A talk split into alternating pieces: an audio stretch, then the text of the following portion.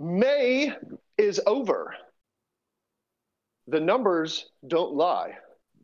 Bob Gray, mail me that fucking belt. You're listening to the Pittsburgh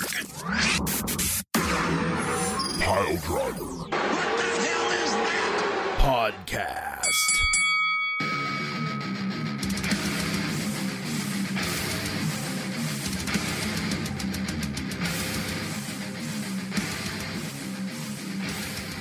Oh, hello, everybody. It's the Pittsburgh Driver Podcast. And you know what day it is? It's Thursday. That's the day that we record this. Once again, I gotta I feel like I gotta spell it out for everybody. We record on Thursday. You listen when you listen. But today is Thursday. And that's all that matters to us right now is today. Holy crap.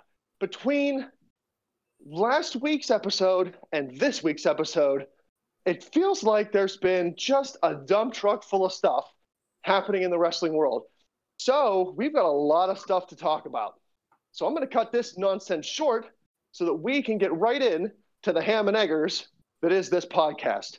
Ransom the Madman is here with Beef the Legend, the returning retaining champ, Tiger Bomb Tom. Poot the Bard is so mad that Tiger Bomb Tom won this championship yet again off of a tie that he is out somewhere in a ditch just venting, berating, probably using his once a year to poop his pants. And maybe we'll see him later on in this podcast. Maybe we won't. I don't know. That's up in the air. We'll have to wait and find out. But we're going to talk wrestling because there's a lot of wrestling to talk about. What do you say?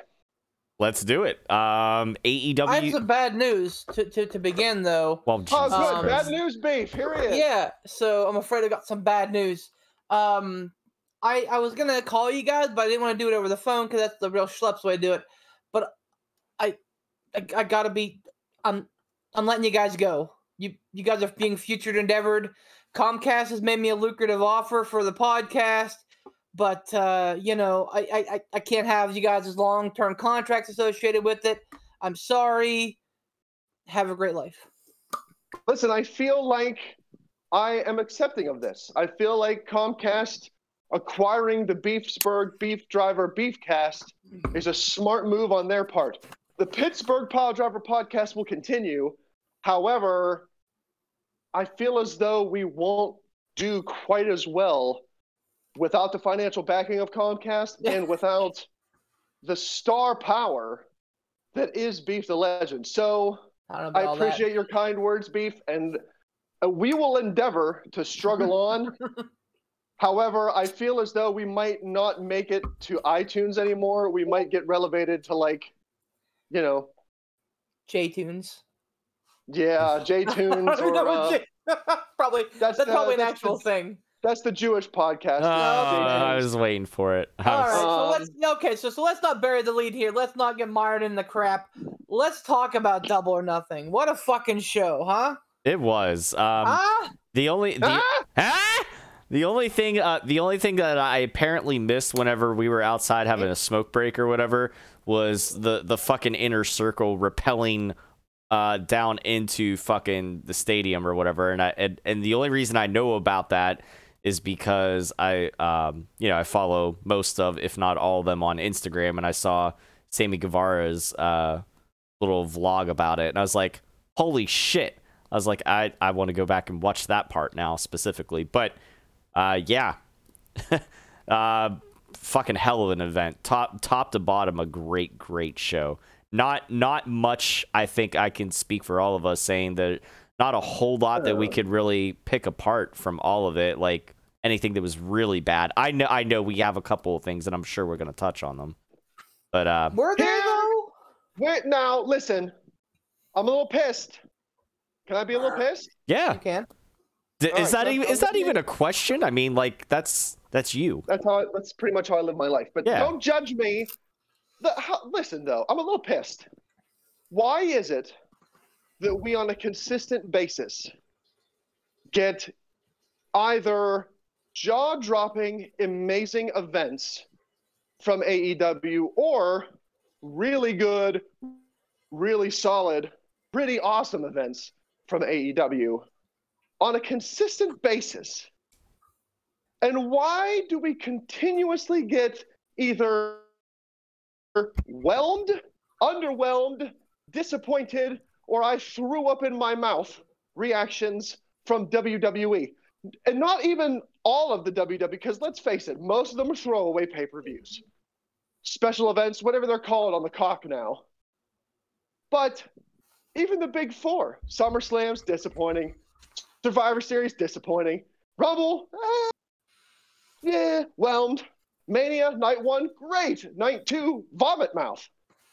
Why is there such a pendulum swing between these two companies and putting on awesome events? Do you, uh, I'm gonna ask Beef's opinion. Do you think it? Do you think it's because of just because it's the new thing still, and we haven't had years and years and years, and setting ourselves up for disappointment, or is it just? Is it really just because WWE creative is stale and stifling and fucking way too over controlled, and AEW's is or organic? Complacent.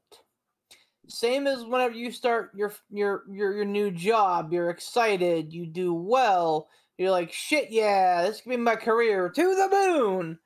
and after you know a couple years of having your soul crushed, you're like, well, ain't going anywhere here. May as well just fucking phone it in. This is a lot of Um, projecting going on, but go oh on. my god, yeah. Oh my god. Yeah. Well, I mean, it's it's for the most part, it's true. I'm sure that there are careers Yeah. out there that actually reward you for working hard, but I haven't found one yet.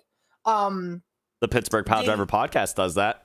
No, we don't. where, where, where's my forty nine ninety nine? Shh, I was Um, trying to I was trying to get an intern back besides Jared Listerman. No, man, Oh, my got bad. Yeah, we do great things here at the Papa Double. the best, the the best things here. Anyway, um, so I I believe that WWE has found a a way to make money, uh, a, way to capitalize on the overhead, and a way to produce mass produce shows that are, while not mind blowing, are okay. And uh, AEW is like, hey, we need to get that money. We need to get that moolah. We got to get this cash. So they're new, they're hip, they're trendy, they're fly. They are trying to uh, cement their viewer base and continue to add to it. Whereas WWE is like, hey, we got our viewers. Let's pound this merch. You know, let's let's let's sell this this this this sponsor. Let's you know get TV deals. So I you know different methods of business really I think is the answer to that question. Um, I- I different mean- methods of business as far as like because i'm not talking about making money. I'm talking about hey i watched something great on television happen in the ring. I right, don't but WWE knows this brand new company essentially let's face it. They're new and then you have wwe who has been around forever who likes to get a hard dick talking about raw being the longest running episodic blah blah blah boner city cumsies what? Why? What? They have all the money. You you can't put on a, a show as good as aew and it has nothing to do with production quality. It has nothing to do with pyro. It has nothing to do with music. It has nothing to do with guest stars and celebrity bullshit. You can't put on a wrestling match anywhere as good as at aew they why do. NXT They NXT don't. produces uh, NXT, NXT produces does. quality. It's still WWE. Yeah, I'm but not, the end l- listen, day- not- shut up i'm not talking about nxt They're I in the league of their understand that. we know that My, m- Summer- my, the pay-per-views that you see are the ones that I'm talking about, I get not it. the NXT takeovers. I, I, I, I get what you're saying. Uh, Um, it, like I said, man, the old man values his his his his coin. He could give a fuck less whether they put on a five star match or a one star match. If they're out there schlepping the product, if they're out there, you know, making the company look good while they can, I don't, you know, I, I don't know, man. So WWE Mm. was criticized a couple years ago for having too long pay per views. So what they do, they they they they really made it high and tight. They've put together two and a half hour uh, programs now that have about five to six matches on it. Um, I. I don't know, man. Like AEW, because I mean, realistically, the roster talent is probably about the same. Um, and, and again, I to be fair, I am an AEW mark. I'm an AEW fanboy. I'm the podcast rather than an AEW fanboy. But I will readily admit that WWE has a lot of fucking talent sitting in the wings. Well, less now than there was three days ago. But I oh yeah, and we'll get to Um, that. yes. they have the talent they have the tools they have the the the, the blueprint um Matt I, I- I don't know man I, I just like i Oh, i feel well, like it's literally they found a way to do tv like segment one segment two segment three segment four and we're out they found a way to i like at, the end of the day, I want to make it about money, and I guess it's not really about money because at the end of the day, whether a pay per view is four hours or seven hours or fucking three hours or two hours, they make the same amount of cash. I, I would imagine from the Peacock. So, um, I- you know, I I I can't explain it. It- It's it's it's it's the same the the same questions come up about NXT versus WWE. Why can NXT consistently have amazing uh, special events month in month out, whereas WWE sucks the bone? I think it could I- also be because of the fact that with at least with AEW events and AEW pay per views, we're not getting them once a month or sometimes two a month, depending on depending on you know when it falls in the calendar year, because we have had that before. Um, so so I mean you know it it feels it, it's the same thing. If you like you've made the analogy before, you know having a steak dinner is awesome, but if you have it seven days a week for two months straight, it it it loses a little bit of luster. So I think the fact that we get the NXT of, uh, takeovers, you know, once a quarter, and same with AEW, pretty much getting these events, you know, once every couple of months to you know once a quarter or whatever, it, it feels a little bit more special.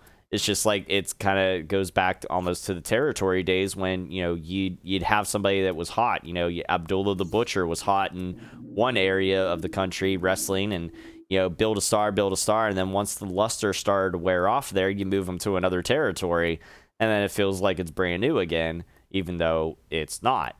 Um, you know, same thing with like um, when you get wrestlers that come in from another company, regardless if they've been doing it for you know five to ten years before they got to WWE, it's still a big deal because in in the zeitgeist of WWE, you know the the quote unquote casual fan or the quote unquote WWE diehard fan maybe hasn't heard of or seen this person's entire body of work. And they could come in and do some of the same, you know, character shtick and everything that they've been doing outside of WWE for for however long too. So I, I think I, I guess I kind of answer my own part of my own question. I think it's because the AEW is still so new, and it's not it, we're not as jaded from AEW as we have been with WWE because we there have been numerous times as we've as is well documented that we've been let down by WWE. We've been we've been underwhelmed or just whelmed, you know?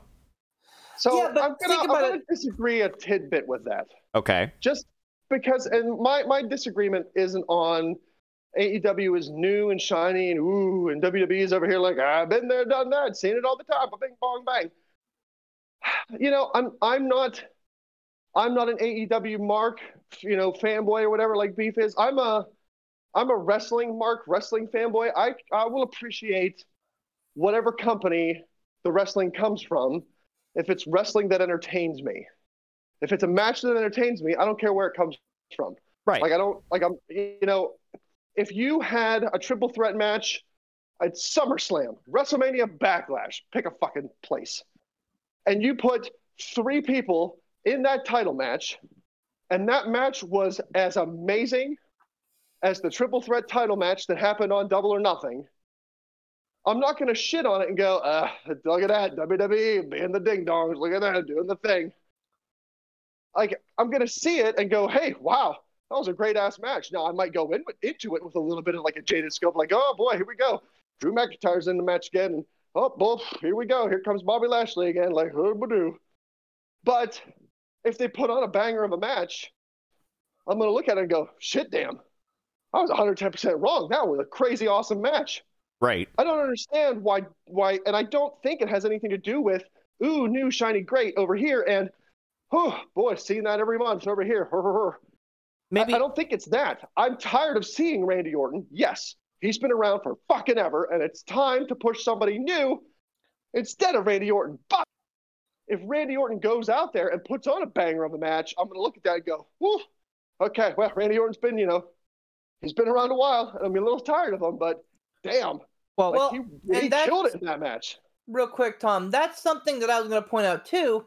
Is that AEW is great at really hearing the fans, picking up on the groundswells, and going with it. Um, I don't think Orange Cassidy was destined to be a main eventer when he started with AEW, but they saw how the fans connected with him, and boom, here we are. He's had like three or four main events, and he's impressed on all of them. Um, Jungle Boy. Do you think AEW like, listens to the fans and WWE is tone deaf? I do. One hundred percent. When when when you have to pipe in your own crowd noise because you are worried about the live how the live fans are gonna um, react to your own shit, then yes, you are tone deaf to the literal definition. Well, fair point. Um, and, and I, that's and that that that's it, man. It's the wrong people. How often do we see like when Kevin Owens first came up? and uh, he I think he beat Cena once, and then Cena beat him like three or four times in a row, and that was that.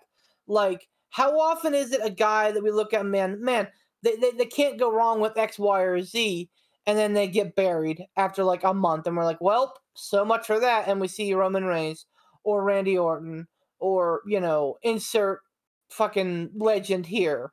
Like even even Edge, man. Like I love Edge. Do I think he deserves the title? Hell no. Hell no. Uh, would, would, would I pop for one last edge run? Maybe, if it's done right. But, like, at the end of the day, I want to see WWE go with the ebbs and flow of the audience and, and how people are reacting. And I think AEW does that a lot better because they have their finger on the pulse versus Vince, who is like, we create our own pulse. Yeah, and and I and I, to Ransom's credit, I, I agree with you 100% Ransom in the fact of when you said, you know, it doesn't matter where the wrestling comes from. If it's a good match, you you know you'll you'll compliment it, and which is point proven. Whenever after we got done watching the Backlash pay per view, you you know you even said it like match of the night, Roman Reigns and Cesaro. Like go back and watch it. The triple threat match from uh, Lashley, Strowman, and, and McIntyre was also a really good match. Um, you know, just just a little bit under the uh, the the Universal title match. So I mean, you know, we'll give credit where credit's due, but we're gonna shit on we're gonna shit on it where where it's deemed necessary as well. So I, with that said, uh, ransom. If you have to criticize one thing from Double or Nothing, we'll get the negative stuff out of the way first. Uh, what uh, what's something that you would say you didn't like about Double or Nothing? Um, I don't know that I would say that I didn't like. I, I didn't particularly like something. I, I liked it all, but I think the women's title match was a little underwhelming. I didn't dislike it. If I would go back and rewatch this entire show, I wouldn't skip it. I would still watch it. But I think Beef said it best, and I'm sure he can expand upon it, is that those were two phenomenal women wrestlers in that match. But sometimes you can put two phenomenal women wrestlers, or you can put two phenomenal wrestlers at all. Doesn't have to be any specific gender. You can put two phenomenal wrestlers in the ring at the same time, and sometimes they're just not going to mesh, or right. you know, all the cogs aren't going to line up, and it's not going to flow smoothly. And I feel like that's what happened with that match. I think it was still, uh, you know, a very well done match, and I didn't dislike it but it was probably the lowest on my ranked matches for the night. As far as something I disliked, uh, really, I can't say that I disliked much, or, so- or if anything. You know, you know, it's funny. Like we all kind of came out of the room with the same opinion on that women's match. Like it was good. Uh, it, it needed a couple of extra tears, but like it's been roundly praised. So I'm wondering if maybe our expectations were too high, or if maybe we weren't dialed in enough. Uh, I think I have the rebroadcast. So I'm gonna go back and watch it. But um, like I, I, I wonder if because I, I remember the, the first part of the match being kind of sloggy uh and, and and not really connecting but then i remember the last five minutes being outstanding Yeah, so uh i i i, I wonder if maybe we didn't give it a fair shake maybe. for me oh, I was the, I was I was gonna say I wanted to, real quick. I wanted to because I'm I'm not gonna take very long, and I think I know what Beef is gonna say is his dislike for the night. So, uh, I, I'll I'll agree with Ransom. That that was like of the matches that was probably like the one that uh, like I enjoyed them all, but of them all, that's probably the one with just as far as the match quality that I enjoyed the least, but the outcome I absolutely loved. I, I'm so glad to see Britt Baker get her. So big congratulations to Pittsburgh's own Dr. Britt Baker, DMD. And yes, I just Punk- did the finger, finger point as I punctuated DMD. Um, Tawny zone yes, yes. Well, Pittsburgh zone. She's built from Pittsburgh. She's Pittsburgh zone. Well, potato, potato. Um, hey as a hey as a as a central pennsylvania guy born anyway uh i i i will give central pennsylvania as much credit as i can when i can so So we're gonna call this the Clearfield Pile Driver podcast now? you know Damn it, No.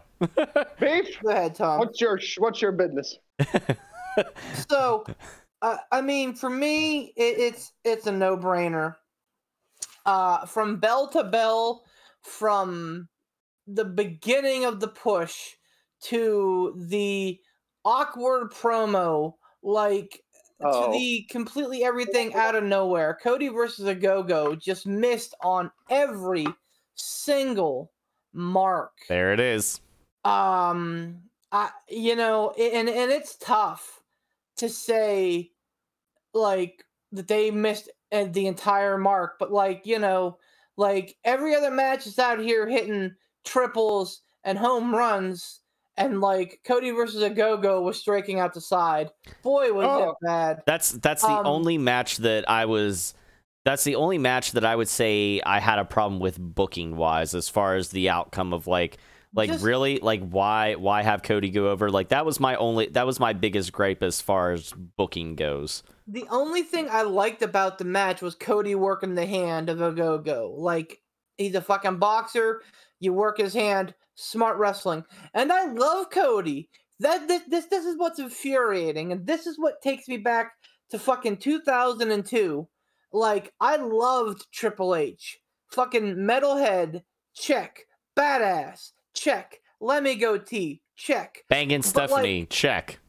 but I mean, like when you're consistently known to be in the ear of the boss, or in this case, are the boss, and you consistently are the victor, man, that gets the stink to high heaven real quick.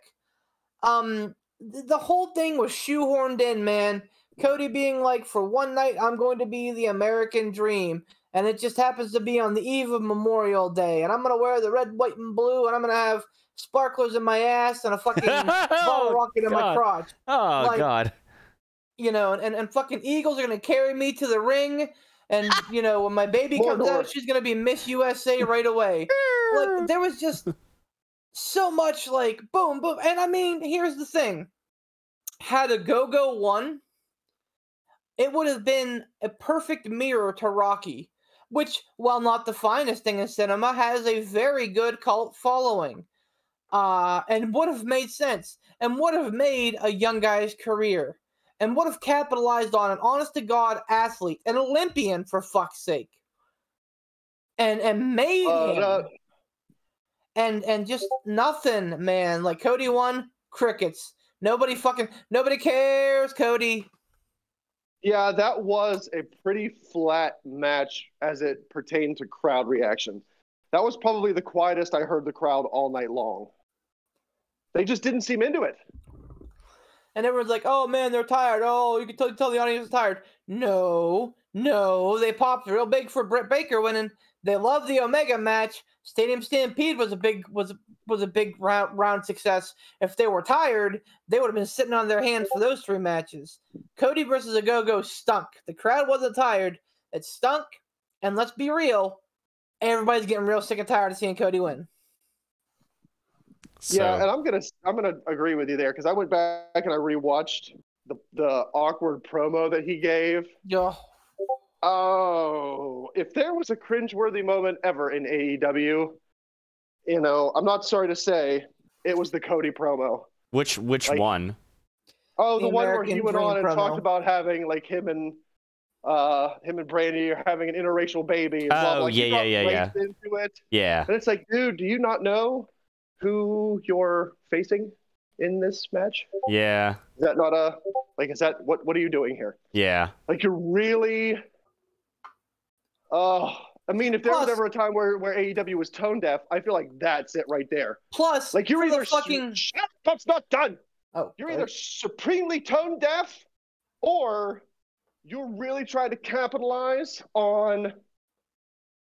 You're trying to capitalize on the emotions of a riled up country at a time where you really shouldn't be trying to capitalize I think on that's it. something like this. Yep. I think you I think you nailed it with that second point there because of the fact that we knew that the pay-per-view was going to be on the eve of Memorial Day and you know, chase the American dream regardless of what color your skin is and blah blah blah blah blah. I think I think you nailed it there. Man, like right now, trying to drum up patriotism is not the right move. And if you're going to do it, have your fucking heel be from fucking like Luxembourg, Germany, or fucking like communist China, or North Korea, or fucking Freaking Russia. Russia. Fucking What England, hell? like the country that's pretty much handled the pandemic the best out of most everywhere in the world. You're gonna pick fucking England? Like right now, and I'm not, I, I don't want to make it political. I really don't. But right now, a lot of that has to people are anything. not Mhm. viewing the USA as the best thing in the world. So trying to drum up patriotism against an English guy, you know, U- USA's sworn enemy, the English. I, I just like. I, there are so many questions I have as to why it happened, the timing, like who thought it was a good idea. I get that Cody wanted to be the American dream for one night and wanted to do his father's legacy proud and all of that, but man, the whole thing just felt shoehorned. It's like they're like, "Hey, you know this pay-per-view is the night before Memorial Day, right? Let's do let's let's be fucking American." Like, you know, the red, white, and blue running through my veins. Dun dun dun dun da da da dun. You know? No, Like, wrong company. I, I just I just don't fucking understand it, man. Well, that's the most American. That's the most American thing you can never get there, brother, brother. Strumming a strumming a guitar on a green screen, superimposed in front of the Washington Monument. Big old dick boner for America. Give Cody a couple years. We'll get two. there. What's that? What'd you say, Ransom? I said sliced bread number two. Oh, there. You go. oh Uh, man. Yeah, this this Cody, like I Cody needs to go away for a while. Um, Just not win for a while. he was. I don't know. You know, like like Beef said, I like Cody. I like Cody Rhodes. I like the way he wrestles. I like how he does promos. But if there's something that I could criticize within AEW on a fairly consistent basis, it would probably be Cody Rhodes. And- um, from what he's doing here with this Memorial Day, bringing in race, blah blah blah, American Dream thing. Oh, tone deaf is all hell terrible. What do you do with the TNT title? Constantly winning. Ah, you'll get there someday, son. You know, giving the young kid a tassel on the head, like, ah, good job. You almost beat me, the wily veteran, but you'll get there someday, kid. You keep shooting for the stars. And it even goes back to the whole, you know, pot shots at WWE and Triple H, smashing the throne. Don't get me wrong. At the time, I jumped out of my seat and thought that was the greatest thing ever. I'm like, ah, stick it to him. Stick it to that fucking big nose Triple H motherfucker. You get him, Cody, get him. But the more I look back on it now, it's like there's a pattern here, and there's a pattern of probably questionable to poor decision making, and it all seems to revolve around Cody Rhodes. So, and there's something else that um, I forget who it was that brought it up when the event was on. Um, going back to the booking of stuff, kind of leading up to it. Um, you you know look at look at what's been going on. You've had Anthony Ogogo as part of uh, QT Marshall's factory faction there. So Cody already beat QT Marshall. Um, I, I'm sure he's already had they've already had dust ups with the other members of the of the factory if they haven't already. Now it's pointless because Cody's beat QT Marshall. He's beat Ogogo, who's been like the heavy featured hand.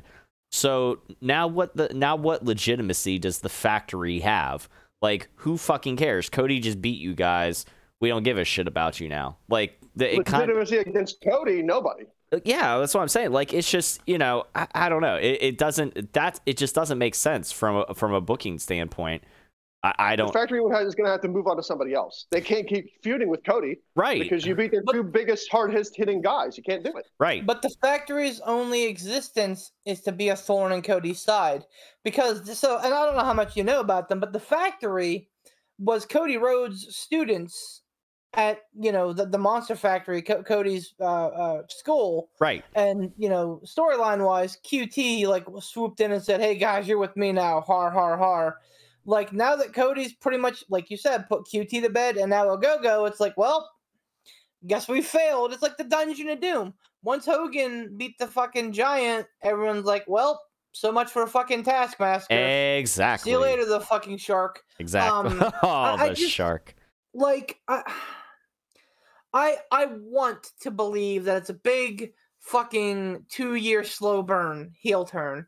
Like, I want to believe that Cody is cognizant and conscious that he is becoming what he hated. I want to believe that so badly, but I don't. I don't think Cody understands that he is becoming the new Triple H. And, Yeah. and I'm sure he would probably argue to hell against that. Well, I don't have a title anymore. How could you know? I'm you know I'm not putting myself over for three years. I could never challenge for the world title. You know. Yeah. But you are though. That's the thing. You are like Triple H was kind of the gatekeeper to the main event. Booker T, RVD, both guys who stepped to Triple H. Kane, uh, who stepped to Triple H uh, and failed ultimately, but then went on to have main event careers. Uh, you know because they fared so well against Triple H. Look at Cody. You know, um, fucking Eddie Kingston, um, Ricky Spanish. What the hell's his name? Ricky. Uh, Yeah. Ricky Starks. Ricky Um, but- Spanish. That's that's what Brittany calls him all the time. He fucking Oh comes out my and she'll go, god. Spanish." The bad the bad the bad thing is is there actually was a the, uh, as soon as you said Ricky Spanish, I was like, wait a minute. I'm like that's a that's a streaming person that I know. Oh, it's American Dad. It, it, it's it's Roger from American Dad. His best One of persona ever. Rogers' personas. What an amazing, amazing show. Anyway, yeah, I, I can't can confirm. But yeah, I mean, like, you know, all of these people like came real close to beating Cody, and he's like, "Good job, kid." And now they're like big time players. So like, it's it's so frustrating because again, I, I want to say to myself, because you remember when he was TNT champion, he held that belt and he started acting real cocky. Like Arn Anderson got in his face and was like, "Listen, man, you got to start, you know, wrestling smarter." Blah blah blah, and that just all kind of evaporated. Like nothing ever came of it. Cody never returned heel, and I'm like, maybe it's still forthcoming. I don't know, but it, it just last that that was the only thing that I have any problem with at Double or Nothing. The only thing. Right. So let me ask you this. This has nothing to do with double nothing, but since we're still talking about Cody, I want to get your one last opinion on this. Both of you. Okay. Do you think that Cody doing what he's doing and doing what he's been doing is more helpful or more hurtful? Because sure, maybe, you know, he's a little tone deaf sometimes. He's taking some unnecessary pot shots at WWE, constantly putting himself over, blah, blah, blah. But like Beef said, he's kind of the gatekeeper to the main roster. A lot of the guys that he's put down in matches have gone on to become main eventers on the AEW scene. So, is what he's doing at this point, if you had to pick one, more helpful, more hurtful? I don't think I can personally pick one. I think it's I, I think it's it's one of those to be determined. Like it, it's what he's doing. It depends on where it goes afterwards. Like with Ricky Starks and everything like that. Like yeah, it was it was helpful, but if you, I know right, but if you, uh, but but looking at like QT Marshall and uh and the other members of the factory, if if they don't do something with them and they don't move them on to another feud and don't find something for them and feature them, then then it's all for nothing. So I I I hate to say it, but it's a little bit of both. Um, Damn it. I Bad job of following directions, but Yep. okay, Beef. Hey, that's all right. That's what I do. I Mm. don't see anywhere where he's helping the company. Wow. Um, outside of his skill in matches, which he's amazing, Cody's great, and he is he, he has a very charismatic promo, minus the one before the, the one. Um, like he gets it. He's a guy that has the entire package. Again, much like Triple H, a guy who understands wrestling, who understands how to work smart, not hard, but can work his ass off so he's he's a great hand as they say but like him constantly not putting over people is going to be a big fucking problem because at the end of the day when you have guys like jungle boy who challenged cody and lost for the tnt title uh, let's say that he eventually wins the the AEW title, Cody can then say, "Hey, remember whenever I beat you, kid?" Like it's just I, I don't know, man. I, I I just feel like as a wrestler and as a personality, and even as like a, a, a social media ambassador and a guy who's out there doing the fucking like other shows and shit, Cody's great for the company. But like booking wise, him and, and I don't know that he's making those executive decisions to go over, but I, I can't help but feel like it. So like that is doing nothing but hurting the company. Even for example, whenever um, Taz's kid Hook turned on Cody, like Taz brought him out and said, "Hey, this is my kid Hook. He was he was you know with Cody. Now he's gonna be with me because screw Cody." Like that went nowhere. It's like, what's the fucking point of announcing him as somebody that Cody was training if that's not to come up again. I just I don't know, man. Like I I do love Cody Rhodes. I definitely do. I think he had a strong career after WWE, but right now, um outside of his actual performance in matches, he's hurting the brand. Okay. So Jeez. Um, now to switch gears a little bit. Um, I, I know we've said that we enjoyed the pay per view as a whole, top to bottom. Uh, give me give me something. Give me one thing that really stood out for you, Ransom, uh, across the whole show, if you can. Oh, absolutely, I can. Um, everything was everything. Air quotes everything. Yeah. Was was pretty amazing in this in this show. But when I look back on it, I will see a tie in, in the, the two best things that I saw in this show. And the my rationale for this is because we constantly, consistently bitch about WWE doing the exact opposite of what AEW did in these two things. Okay. First off, Jungle Boy winning the Casino Battle Royale. It came down to Jungle Boy and Christian. If that would have been within a WWE pay per view, I guarantee you, with as much certainty as I can muster, that Christian would have gone over.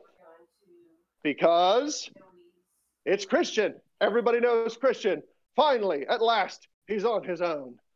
He would have gone over that match. Not, not the young guy, not the young kid, not the kid that needs the push and the rub from Christian. which is what AEW did. AEW had to come down to those two guys. Yep.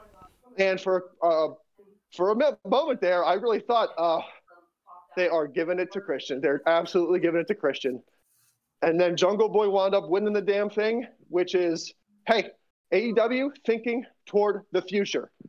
Christian's not going to be around forever. Christian's not going to be the guy that beats Kenny Omega.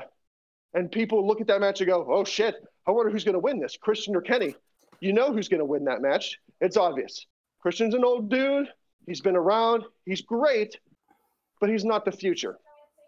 That uh, uh, that moment right there ties with Sammy Guevara getting the pinfall victory in pardon me, the Stadium Stampede match. Because again, it could have gone to Jericho, the greatest of all time.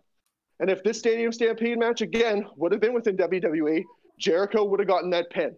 It would have came down to Jericho and MJF in the middle of the ring, and Jericho would have won it. But nothing again against Chris Jericho. This is AEW looking towards and planning towards the future. It's them thinking long term. Hey, Chris Jericho's the GOAT. But is Chris Jericho going to win back that AEW title belt? Probably never again. Yeah. They featured Sammy Guevara as the person that got the win in that match. After all the stuff that's happened with Sammy, he's paid his penance, he's paid his dues, he's back on top. That is such a smart thing that AEW did, letting him get the victory instead of Jericho, because they're looking towards the future, going, Sammy Guevara is one day going to be the champion of this company. He's the one that's going to be putting butts in seats. He's got longevity. He's super impressive. We're going to give him a push. We're going to give him the rub. Two things right there that WWE consistently does not do that AEW did an amazing job of at Double or Nothing. End of speech. Yeah, I, am with you on that. I, those those definitely stayed out to me. Um, I had, already mentioned Britt Baker winning, and just because you know I was I was I was finally happy to yeah I see I was happy to see her finally get what I felt that she deserved. Um, for for a little while now. I mean, I I, I feel like it, it was like one of those things that was you know a foregone conclusion that eventually was going to happen, and you know I and I'm glad that she finally got it. Um, so there's that. Um, I I would say I was uh, I, I was definitely very happy with the Stadium Stampede match. That definitely stood out to me. Like, it, it, not for just the reason you said, but everybody's uh, everybody's performance in it, it was really great. Uh, the the stuff between Sammy Guevara and Shawn Spears, um, you know, whenever they did the whole thing, and he's sitting there just tap, tap, tap with the chair and everything like opening into that that was great and then like fucking parkour sammy that was that was awesome to see um the the the the heavyweight title match the triple threat match between omega and, and pac and and orange cassidy was so well done um there were legitimately times towards the end when i really thought they might give it to that that kenny could possibly lose it. And even though, like, in my heart of hearts, I was like, no, there's no way they're to do it. There was a part of me where I was kind of like, oh shit, they might. They, that you know, tonight might be the night. Um, it, it, was one of those things where they, they really brought me out of being a, uh, they brought me out of being, a, you know, a smart mark and really had me fanboying out and was like, oh my God, like, what's to happen?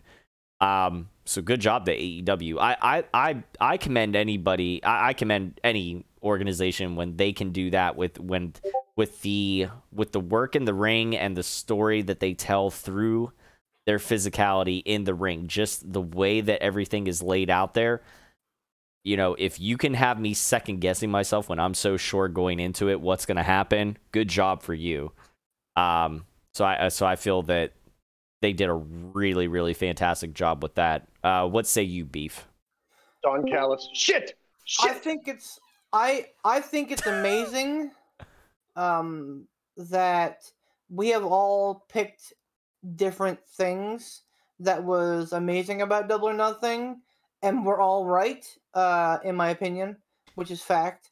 Uh, Easy there. I, well, no, no, no. I think I think we're all right because you know we're we're we're all right. Well, I was saying that I your think- opinion is fact. I think on. everybody's opinions are fact here. Um, so for me, the opener was an absolute firehouse, man. Like that was bell to bell, probably the best singles match of the night. Um, all, all due respect That to a Miro and- bold statement, cowboy. all Swallow your food. all due respect to Miro and Archer, Shut who I think fuck up. had an How about that? amazing match. Ho ho! I think that uh, Hangman Page and Brian Cage had an awesome match with the sun setting and the ring being lit up like that. Uh, the crowd was hot. Uh, I mean, it, it, was it was awesome, and, and of course, you know, it was a great match, great storytelling between the two of them. I'm intrigued to see where Hang where, uh, where where Cage goes after this, and Hangman Page is back in the number one ranking. Um, and then fucking Young Bucks doing Young Bucks things, man. Like, if there was a doubt in your mind that they are the best tag team in the planet, you better check yourself because, all like again, all due respect to FTR, they've been awesome as part of the Pinnacle. But man, the Young Bucks continually go out there and put on amazing match after amazing match. It doesn't matter. Doesn't it doesn't matter if they're facing FTR, if they're facing Moxley and Kingston, if they're facing the the Varsity Blondes. Like fuck, they could be facing. I, you know, I don't even know. Like name name a job or tag team. The Bushwhackers. They would put on a fucking Oh. clinic with them. I think that that match, and, and I did, forgot to update my match of the year candidates because I think there were a couple on this night. But Oh, I think that the Young Bucks versus Mox and Kingston was probably up there uh, in terms of match of the year contender. Um, but yeah, those are th- those are my two standouts of the night. Let's you- let's not beleaguer the fact that is is everybody else just imagining the Young Bucks versus the Bushwhackers. Oh God, I, I did for a moment after he said it, no. and I'm like, oh no, I'd pay all the money in the universe to see that. oh God. Well, well, Poot, uh, we we kind of already uh, touched on it, but since you weren't here, I want to get your opinion. And uh, you know, thankfully, uh, you know, thankfully, you've made it out of that ditch. Um, so what would you Okay. say? Where, where, give me the negative and then the positive. What would you say is one thing that you disliked or you know thought that AEW could have done better with Double or Nothing, and then you know give me something that you like that really stood out to you, something that you know that really really impressed you for the whole night. Besides, I know that- besides the whole card. Oh damn it! Okay, know, right? um, yeah, I was gonna. I seriously was gonna say that. Honestly, for me, it was it, it- it was the uh, Bucks versus the Bucks versus the uh, Wild Things.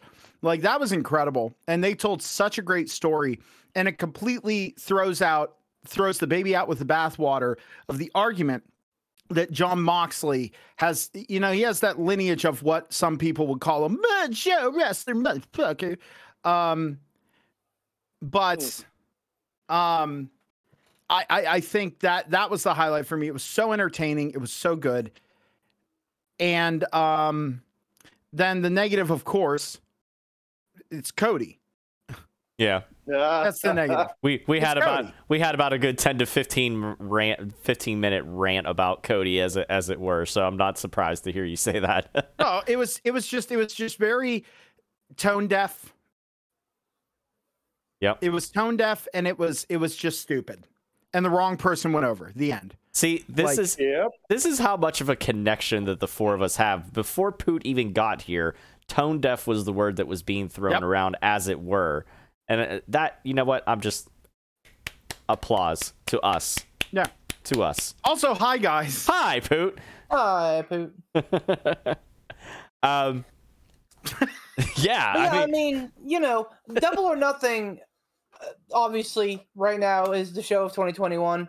Uh, so far, uh, we still have All Out to come. We still have SummerSlam uh, and some more Yeah. NXT uh, uh, happiness and fun times to come. NXT in your So- house with Turd Purr. I have no doubt that it will be It's not- challenged. wrestlemania summerslam It's it's not WrestleMania Backlash Hell in a Cell Slumber Slam in your Slumber. house. Slumber. Yeah, Slumber Slam. What you mean, suspense and the fence? Um, Oh Oh no! no. somebody I uh, somebody tweeted that out and I saw that. I'm like, that's perfect. That's it. There it is. WWE presents suspense and offense. Um, you know, they're they're and Dominion. Dominion's always a great show for NJPW. So When is Uh, but what right- is Dominion? Is that did that uh, it's coming up here real quick. I believe the main event is uh, Okada versus Shingo for the um for the uh, currently open heavyweight title. By God, if fucking Okada wins, I riot. Like well, get ready to riot. fucking Shingo deserves that title. Uh, I Law alright, listen. Okada wins. Listen, enough about Kung Pao wrestling. I have a question. Wow. I And- good. I appreciate good wrestling, regardless of where it comes from. But here's an insensitive comment. Comment of ransom. Oh, did I hurt your delicate little feelings with my insensitive comment? Oh, No, Jag off. I'm Easy saying poor you're beef. no, Easy, Alex no, Jones, Jag calm off. I'm down. saying you're a. I'm. I'm saying you're a hypocrite. You're like I appreciate good wrestling, regardless of where it comes from. Well, I'm telling you, fuck it, it's gonna come from New Japan. Like they're. Yeah, man, I appreciate good wrestling. Things I don't appreciate, shut the hell up, beef. I'm sick of hearing your fucking mouth flap. Here's what I want to know is does Jungle Boy stand a decent enough chance at beating Kenny Omega for the AEW title? Beating him? No. Putting on a great match? Yes. No, because it's announced that Kenny is Omega. That Kenny is defending the title in two weeks on Dynamite. Uh, they're not going to drop it on a random ass Dynamite. Uh, if he's He's going to drop defending it, it against Jungle Boy on that dynamite. Yes. yes, in two weeks, when it's back to his normal time slot. So if he's going to drop it, it's probably going to be at All Out. Um, we'll see how the summer progresses because he's got matches with Moose uh, and Andrade before that for the Impact title, TNA title, and the AAA title, respectively. So um, I, you know, we'll we'll see how the summer unfolds uh, to see what happens at All Out. But it could be that he may not even win it, you know, lose it there. Uh, but yeah, no. So one of the things that we had talked about before beef was the order in which Kenny Omega loses these belts. After having defended successfully the AEW title at Double or Nothing, do you still think that Kenny is going to wind up dropping the AEW belt first? Or does that opinion change after having seen this event? I think it. I, I, I so that's still my opinion. I'm I'm I'm still saying that, that sh- should be what happens. But given that he's going up against Andrade and Moose, I have a hard time. He may get past Moose with the help of the Good Brothers. I think he drops the AAA Mega title to Andrade because he's had it for like the last year and a half. I think that's the Uh, first to go as well. And I'm certain that they're probably looking to get that belt back in the fold to be defended on a more regular basis. Uh, and Andrade is a hot commodity right now, so uh, I think I think it makes sense for Andrade to be the one to beat him first. Uh, I again, I don't know that he'll that he'll lose to Moose. Um, there may be some chicanery, but I don't think he'll lose to Moose necessarily at um, Bound for Glory. Is that what's coming up? Bound for yeah, bound for glory. So I think I think that that may be yet to come, the, the TNA and the Impact titles. Um, but I, you know, honestly, the way that the wins are headed, it seems like it may be in reverse order. It, he, him losing the AEW championship may be the last thing that he does. So Okay. So Um, I yeah, the the AEW championship being last makes sense. And can you just see the like once he loses the other two belts and he only has the AEW championship, he becomes like a wild man, just like clinging to it, like always holding it close to his chest and like Mhm. being paranoid that like everyone's out to get him and like Yep. just a desperate man at the end of his rope. You know what That's I mean? what I said at the in the last podcast. That's what I said. It harkens back to the days of the paranoid rattlesnake. yeah. where you know he was always thinking that somebody within the alliance was going to stab him in the back, and uh, you know it was either angle with the ankle lock or rock with the rock shooter. Yep. You know they had that submission locked in, and Steve Austin he's he's not trying to reach for the ropes or anything. He has the WWE title belt in his hands, and he's clutching it, gripping it, screaming, not letting go of that belt. Yep. I, I would love to see that kind of heel champion of Kenny Omega, just desperately doing anything possible to keep that belt in his clutches. I'd be all Dude. in for that. Oh, dude you, you oh you Yeah. just you just gave me like whenever you were talking about that that time period of austin you legit gave me goosebumps yes. i was like i was like oh man like that that was so good and steve austin you know we know he can tell a good story and stuff like that but seeing seeing the rattlesnake vulnerable like that, that's Mhm. exactly what it's it's gonna be like with Kenny. Seeing him that vulnerable and scared and you know, just just like always going to Don Callis and be like, Don, they're coming. Don, they're... and Don's like, Kenny, please relax. Like trying to calm him down, and like he has dark circles under his eyes, and he's just manic. You know what I mean? I love it. Right? It's- Oh, that'd be amazing. it hits all the right marks, honestly. Yeah. Um, yeah. So speaking of Andrade, he was uh he was not not too too long ago. Uh future Here future ende- yeah, oh yeah. He was recently future endeavored by by WWE. Um and I and I know our very own Poot the Bard uh did a little bit of fast count news on some Oh. very very recent releases within the last couple of days here. Uh you want to you want to go ahead and get into this and let's let's talk about it. Yeah. Oh I- wait, hold so- on, hold on, real quick before you start on that poot, real fast. I'm sorry to interrupt, but this bear's saying, Okay. can I get a quick fast count news jingle here, real quick? Cut it. We poot before you joined this podcast this evening, right at the kickoff of the show. I Ah. have some distressing news for you. Uh oh. Comcast has recently picked up the contract of one Beef the Legend. And we, the remainder of the P3 podcast, have ourselves been future endeavored by the legendary one himself. It's a They very really- dark day for us here.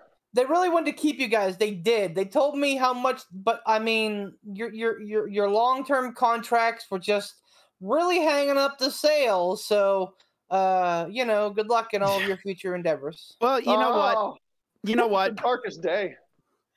I I've had a good run. Uh, you know, and I appreciate it, and I was always happy with uh, you know, how Mister the Legend treated me, and you know, uh, and uh, Mr. the Legend. That's my father. That's, that's my father. Thank you so much. You can just call me Beef. How dare Um, you? I'm no Mr. the Legend. hold hold on, you uh, you you give me one second. I'm going to I'm gonna wind up for this, uh, and also Discord is being super fucky. So, uh, can you guys hear me? Do I sound okay? Yeah, yeah, you sound you fine. You sound Oh. great. Oh, great. Well, then never mind. Anyway, so yeah, speaking of which, now, hey, you know what, guys? Tom, Ransom, myself, you know what, guys?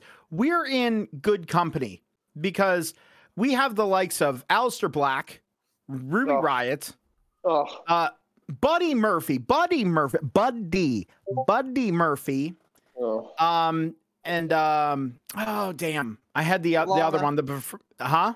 Lana. Yep. Lana and uh and uh and Braun Strowman. Now the the thing here, I from a business strictly business standpoint, I absolutely get it. Okay, I I can understand because Strowman, when he negotiated renegotiated his contract, you know he wa- they were paying him. um, I I believe if I read it correctly, it was a million dollars a year on the downside. Yep. Like so, like Oh my. yeah. So like he he renegotiated when he knew his worth and he was smart.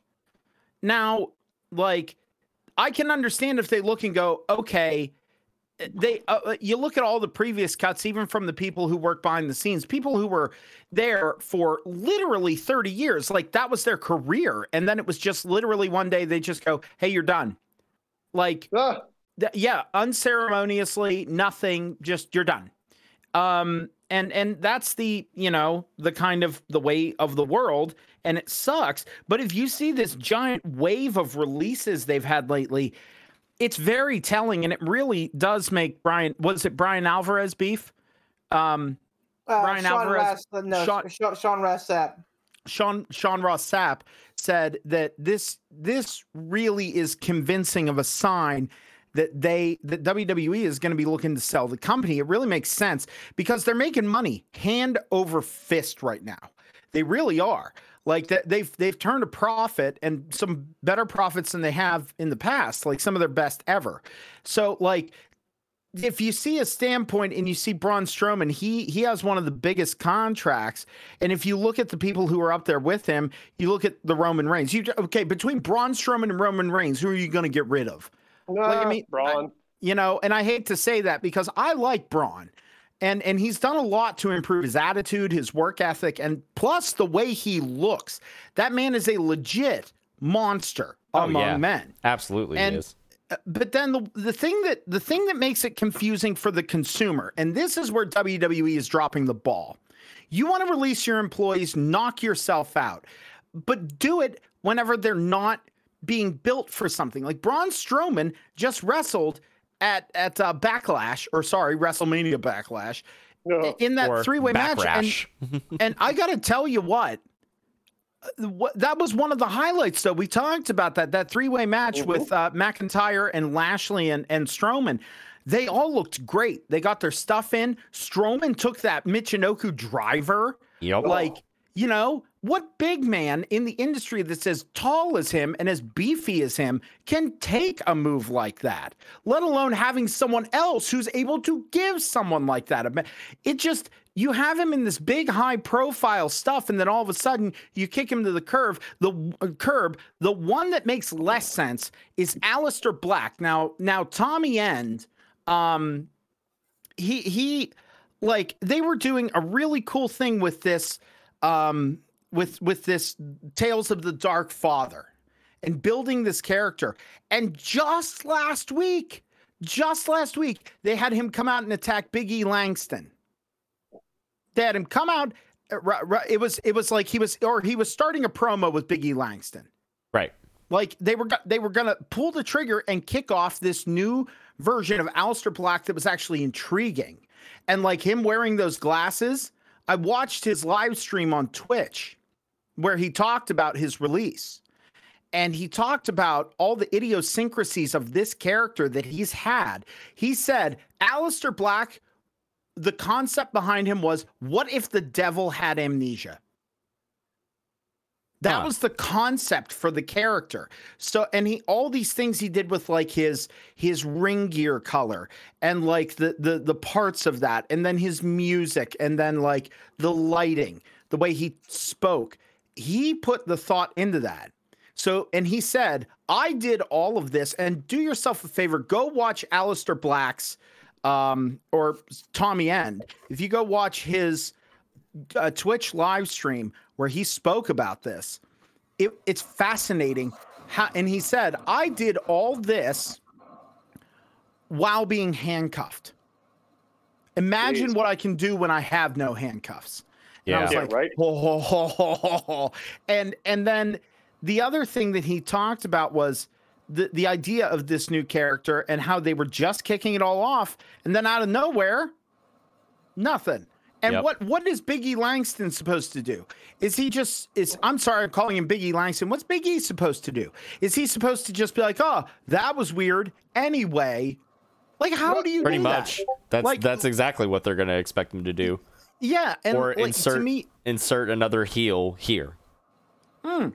You know what I mean? and that's and that's the problem It is. is that like there there that this shows WWE how how much they think of the fans not how much they value their opinion but what they think of them they think that they're going to immediately forget like and not even like a couple weeks down the road when everything kind of you know equalizes out a little bit and you know com- comes back to a center point. Um but but literally ne- this week this friday they're going to expect you to just forget. Like and, and it's ridiculous. It's insane.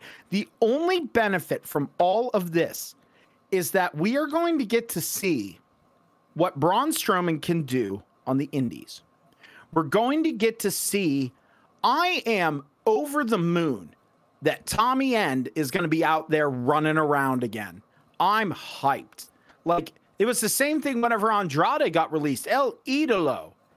You know, he gets to go out there and be him again, really be him again. Like, you you don't like there, this isn't a bad thing for the wrestling world. This is a confusing thing because, you know, Lana, okay, no offense to Lana, she'll do fine. She'll probably go to AEW with with with uh with Miro, or she'll find something else to do. It'll be fine. She'll be great. Ruby Riott, wherever she lands, they are going to get a gem Oh of yeah. a talent. I she hope- never had the ch- I hope she Go goes ahead. to A- I hope she goes to AEW because that's that that's the that's the one thing that we've said time and time again can use the most Yep. improvement in AEW. Having having her go to that women's division, my god, that would be amazing for them. That would It be would- a huge it- boost. It'd be a big win, and she has a really unique look, and Yep. she's just she's literally, you know, uh, uh, uh, over uh, like she's full of charisma, just overflowing with charisma, and like you don't you can't buy that. You know what I mean? Um, and wherever she has some place where she's not kind of put under thumb, she's going to do great. Now, uh, uh, like, now here's here's the big question because for me, I would personally like to see Tommy End go to. I'd like to see Tommy End go to Japan, personally. I would like that. I think he would be a better fit now that AEW is expanding their shows. I think there's room for him. But where do you, the big one for me is where do you see Braun Strowman going? there was a article that was posted on the internet, and I can't remember who posted it. And again, internet, so take it or leave it. But it had a quote in there, and I don't know the exact quote, but it had something along the lines of Braun Strowman saying, "When he's when he leaves WWE, he's done wrestling." Now, maybe he gave that quote a while back, thinking, "When I'm ready to retire, when I'm ready to leave on my own accord." I'm not going to wrestle anymore. I don't know if he gave that quote with any sort of anticipation of they're going to future endeavor me and I'm done wrestling. I don't know when he said this or what his thought process was at the time. But I would tend to think in, you know, my stupid little brain that that quote was based upon when my contract is up, if I don't feel like renewing it and I leave, I'm done wrestling. I don't think that quote was given under the auspices of, well, if they future endeavor me, I'm done. Also, But again, I could be wrong. gr- great word. Great, great like word. it. That was that was a ten dollar word, ransom. Um, But I don't know where he goes. Really, I don't know. he'd be, I, he'd be I a have good no foil for Strowman ends up. He'd be a good foil for Moose. Wouldn't you agree, Beef? Um. Yeah, I just like Do you I think don't. TNA would be beneath him I don't know. or Impact, whatever it's called? I don't know that Strowman's heart is in wrestling. Uh, I think it was a right time, right place kind of thing with him in WWE. Right. And if you go back, Strowman's done a lot of burying of uh, indie guys, uh, especially over the pandemic. Uh, Evil Yeah. Uno being one that he buried pretty hard about good luck getting work and all this other stuff. Oh, Yeah, so uh, one of my least favorite lines in the uh, the WWE 2K video game series is fucking Jerry Lawler spouting off this line 87 times a match. Keep your words soft and sweet. You may have to eat them later. Like this is Yep. a perfect example of that. Um, open mouth, insert foot. There's no room for him in AEW. Um, none. I don't think they want him. I don't think they need him. TNA, because of yeah, what he said or because of his work ability? both, both. I Okay. think. Plus, I think word is out that he's a pretty toxic guy. That his uh, his attitude in the locker room is that he's a pretty big ego. So uh, they don't they don't want that. They don't need that. Um, TNA will probably take him um, if they if they if they can get a good deal. Um, I, I I think he'd make a lot of sense in Japan. Uh, if if if if Braun Strowman went to Japan and really kind of cut his teeth over there. Just I a think big he- ass gaijin. Yep, I think I think he'd be a big top gaijin in no time. Um, Do you think I- there's any possibility of him trying to transition to UFC? I was None. thinking that when when after the qu- after we just mentioned the quote there, I was thinking I'm like, well, does that mean that he said he's done wrestling? Does that mean that he's gonna go to UFC? Like, I don't know. none. You don't You don't you think don't he'd make an attempt for that? The greatest athlete of all time, Michael Jordan, trying to try try try to cross sports. He was the greatest basketball player of, of all time, and I think one of the greatest, if not the greatest athlete of all time. he went to um, MLB. The uh, Chicago White Sox picked him up immediately, and he was trash, just utter trash. In, Yeah, but- uh, in baseball. My point here is that it's apples and oranges. Like MMA is not at all wrestling. Braun Strowman is not conditioned. Braun is sure, he has size, but uh, we don't know if he can actually like hit somebody. Uh, we don't know if he's actually got any pain tolerance. So no, um, you, know, I- yeah. I, I was gonna say I, because he did it before he started wrestling. Did he? I, I- didn't well, know no, no, no, that. no, no. I'm my what I'm gonna say. I, I the reason Hmm. that he got out of it was he was competing. He had his pro card. He was a strong man, Yes. and I wouldn't mind now that he's made his money. If he was smart with his money, he could easily go back to competing, and he would absolutely get an invite to like the Arnold or the World's Strongest Man. I, I could see him doing that. yes, because I think that that's where his heart is. Yeah. I think that that's what he wanted to do. Like I said, WWE was just right place, right time. Black, I think, is more of an enigma. Uh, Tommy End. Uh, if there was still Yeah. a UK indie scene, I'd say he'd probably end up there. But you know, Oh, WWE Progress. uh, yeah, and well, and, and Well, no, yeah, Pro- that, that's about it. You know, Progress tweeted about him about his release. oh, did they? Interesting. They said, "Oh yeah." They they they basically said, wherever he lands, he's gonna be the guy. Like Well- they basically were like, And now that him and Thea Trinidad are married, I think they're married. They've been um, married for, "Yes, for oh a yeah, while. for a while." like I, he's probably not too keen on going back to the UK. So uh, I mean, Japan makes sense, but again, it's you know about the two of them now versus just him. So I mean, AEW makes the most sense for Black. Um, I, honestly, I think the person who had the most success at Impact would be Ruby Riott. Uh, I think that their women's division is a little step above AEW's uh, and and I think that she would be a fine set piece for them. And uh, Lana is Lana. I, w- I would love to see her back with Miro on AEW.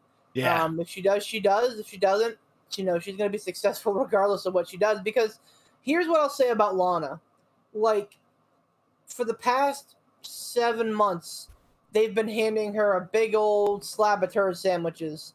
She's been eating them and smiling, man.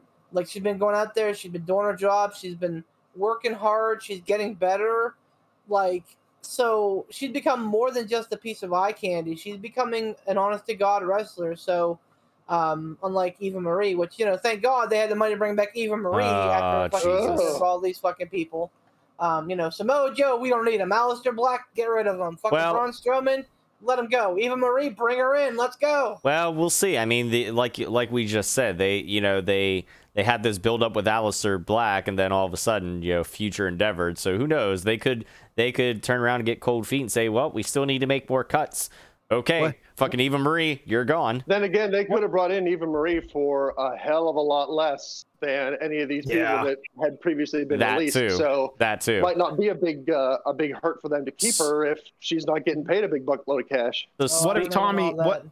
What if Tommy End goes on the Indies and goes all dead everything? oh god. All right. All right. So you you kind of you touched on it poot and i and i kind of want to expand on it here. Um it is also something it, it was also something that uh, i can't remember who sent it in the group chat um but talking about you know whether or not it, it's being speculated that wwe might be looking to sell the company and Yeah. and I wanted to bring up some points. I watched a video uh, from uh, WrestleLamia over on YouTube. So it- you know, if anybody wants to search it out, go search it out. It, it's probably one of their latest videos. But I think the I, I think it says something about like you know why why Vince would want to sell or anything like that. And, and I want to bounce some I want to bounce some stuff off of you guys here and get your thoughts on them after. So. Uh, you had mentioned Poot. It, they really have like WWE's been very profitable, especially during the pandemic.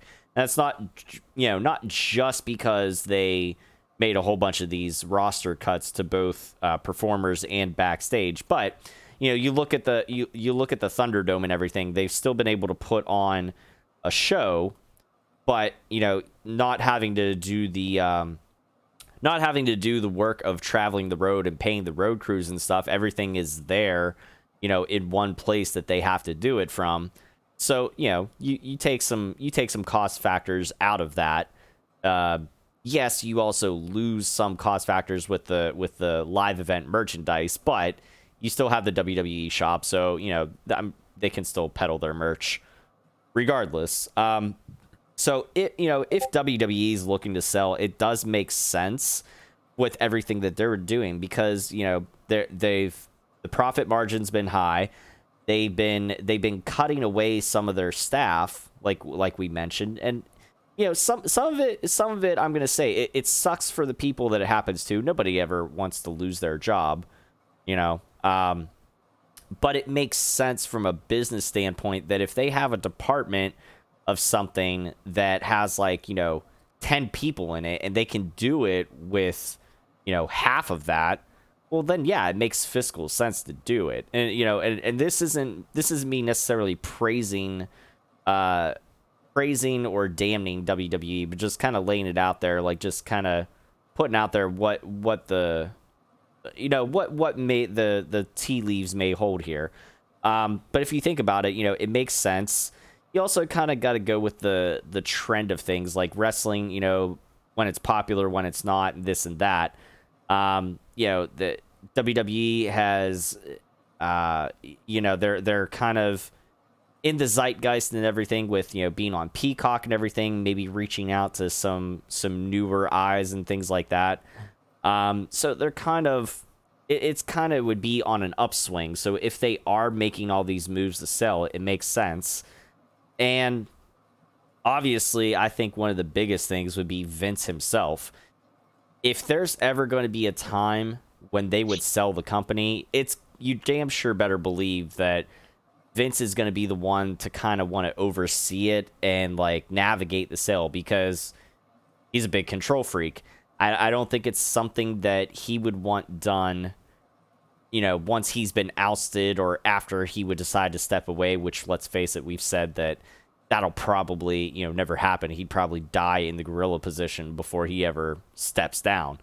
But, you know, it, it, it would make sense in the fact that if Vince, if Vince were, you know, if Vince and, and I'll say Vince and Company, if Vince and Company were to sell, you know, he's he's built this legacy. Vince McMahon himself, you know, he's built the legacy. This would kind of cement it that he kind of, you know, he he took WWE from, you know, from the ground literally up to this global phenomenon. And I mean, and what a legacy to leave if you're going to do it. And I mean, eh, you know, let's face it. I mean, there's been other times like when we thought, you know, they were down and out and stuff like that and I mean, he's beat the ster- steroid scandals, he beat WCW, etc. So I mean, it you know, if they are making all these moves and, and it, all signs are pointing to you know, to WWE selling, it, it kind of makes sense. It, it, it, you know, seeing the writing on the wall, it, it wouldn't surprise me. And I don't necessarily think that it's a bad move if they were to sell. But what what do you think? Uh, I don't know. Just chime in. Go for it. All right. Can I I th- I think it, it, goes along the idea of I'm I'm not going to say much on this because like there's it's just all speculation. You mm-hmm. know what I mean? So I, I I don't know. Like for me, it's the whole idea of if they're thinking strictly business, it's buy low, sell high. You know, they're turning record profits. They can show the numbers and they can say, look at how good we're doing. Pay us you know, sideways eight money for this company and it can all be yours. And the uh, numbers don't lie and they spell disaster. Well, uh, and, and maybe whoever takes over for it will fucking make it better. Anyway, the um, but like um, when we're when we're done on this topic, I want to digress back to Aleister Black because Booker T opened his big dumb mouth, and we'll get to yes. that. Oh boy, beef. Talk about selling. We got it. Do we know got it? What do we got? Uh, I think it's going to happen. Um, the tea leaves don't usually point the wrong direction. Um, they have been cleaning house since WrestleMania. They made some inner office uh, personnel changes. So I, I, I 100, and I, I've been believing that, that they've been shopping their wares since last year. If you remember the rumors right before WrestleMania came out about them trying to sell, uh, and then the pandemic happened, and then everyone kind of goes shit, shit, shit. What do we do? How do we fucking make it through this? And now that we're kind of sort of making it through it, things are getting back on track, including the the, the company's plan to sell. Um, it it makes sense. Um, the company's I think worth like four billion as of March of this year. Um, and they'll probably get double that in in in, in the amount of a purchase. So um, I'm all for it because honestly, it couldn't get much worse. My only fear is that if they sell the company, that uh, those um, interned employees that are McMahon's, like Steph, like Triple H, uh, will not follow, and therefore NXT would be who fucking knows what. That's my only fear of this whole thing. Otherwise, it's all it's all it's all positives I see. Oh. I would be. I guess personally, I would be surprised if they sold. Strictly from the standpoint of, you know, it's been said by us, it's been said by people who have insight. I'm not saying more insight because we have no insight. It- It's been said by people who have insight into WWE and into Vince McMahon.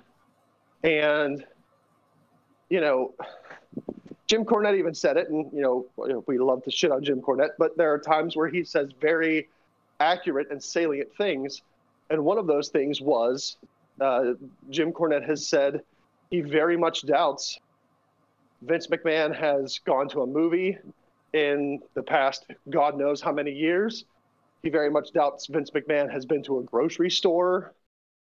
Like wrestling is Vince McMahon's life. I I would be shocked if WWE, if he sold WWE strictly because that's Vince's life. What would he do if he sold the WWE? Like just sit back and pump iron? Vince McMahon, is he going to sit around and enjoy time with his grandkids? No, I don't think so. I don't think he could survive that way. I think Vince McMahon would very rapidly go downhill and per, and expire shortly after because that's his life for the past i mean look back decades since he took over the wwe since he took it over from his father vince senior wrestling and the wwe have been vince mcmahon's life. So it would floor me honestly to see him sell the company because that's who he is. Vince mcmahon is the wwe and I, even if he remained involved with it, he wouldn't have the amount of control, I don't believe, that he has now. And I just, I don't know that Vince McMahon could do that because when that is so much of your life from, you know, decades and decades of it, now suddenly you're going to sell it and do something else at the end of your lifetime. I, I don't I don't see that from him. Well, let's keep in mind, and and yes, I, I 100% agree with you. It would be a it, it would be a Joe Paterno situation, in that like that's all that's keeping him going. Once that's gone, you know, boom, he's gonna be dead within a couple of months, likely. Maybe not. He's he's in good shape, regardless. Let's remember that Vince McMahon is I, I don't know his exact title, but yes, he owns WWE, but he also sold much of his shares. WWE is a publicly traded company, and because of that, they have a board of directors. The board of directors is there to make sure that their stockholders are well represented. So Vince McMahon may want to drag his feet and not do anything, but at the end of the day, the board of directors is going to make that call and uh, it, obviously you know it's it's it's it's a broader concept than that, controlling interest, etc. But all of that being said, um, I think at the end of the day, if you know the board of directors is like, "Hey, we're selling," Vince may not have too much of a leg to stand on. I I I will say that's one thing um in that WrestleLamia video uh that Ransom what Ransom brought up about like well what would Vince do after the fact he, he's not the type to just kind of just sit on his laurels and you know just go fucking pound salt on on his yacht somewhere um I- mean if he really wanted to he's he's got a myriad of other things um yeah that I think he could find to keep himself busy I mean I know I know that it's failed twice for him, but there is the XFL. I'm sure he would. I'm sure he wouldn't try. You know, wouldn't mind trying to revive that yet again. He's he's a very determined individual. You know, um, and I mean, and like I said, he's he's survived through a lot.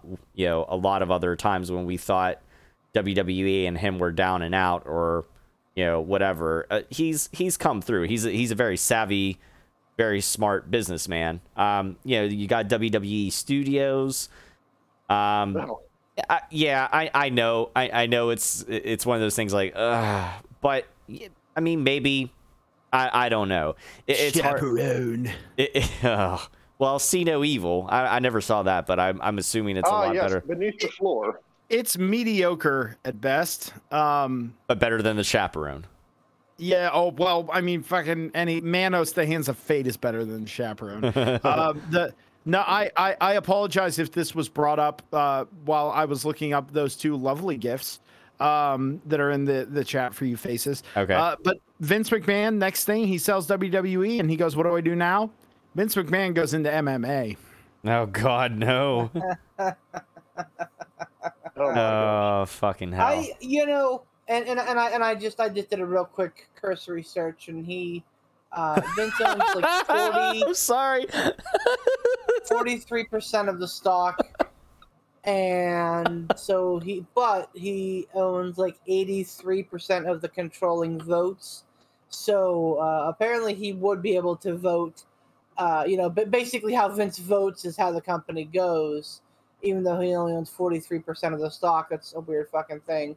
But bottom line here is that I can't. uh, I it, it it just it just makes good fiscal sense right now because I think with the product being damn near an all time low, their value being damn near an all time high.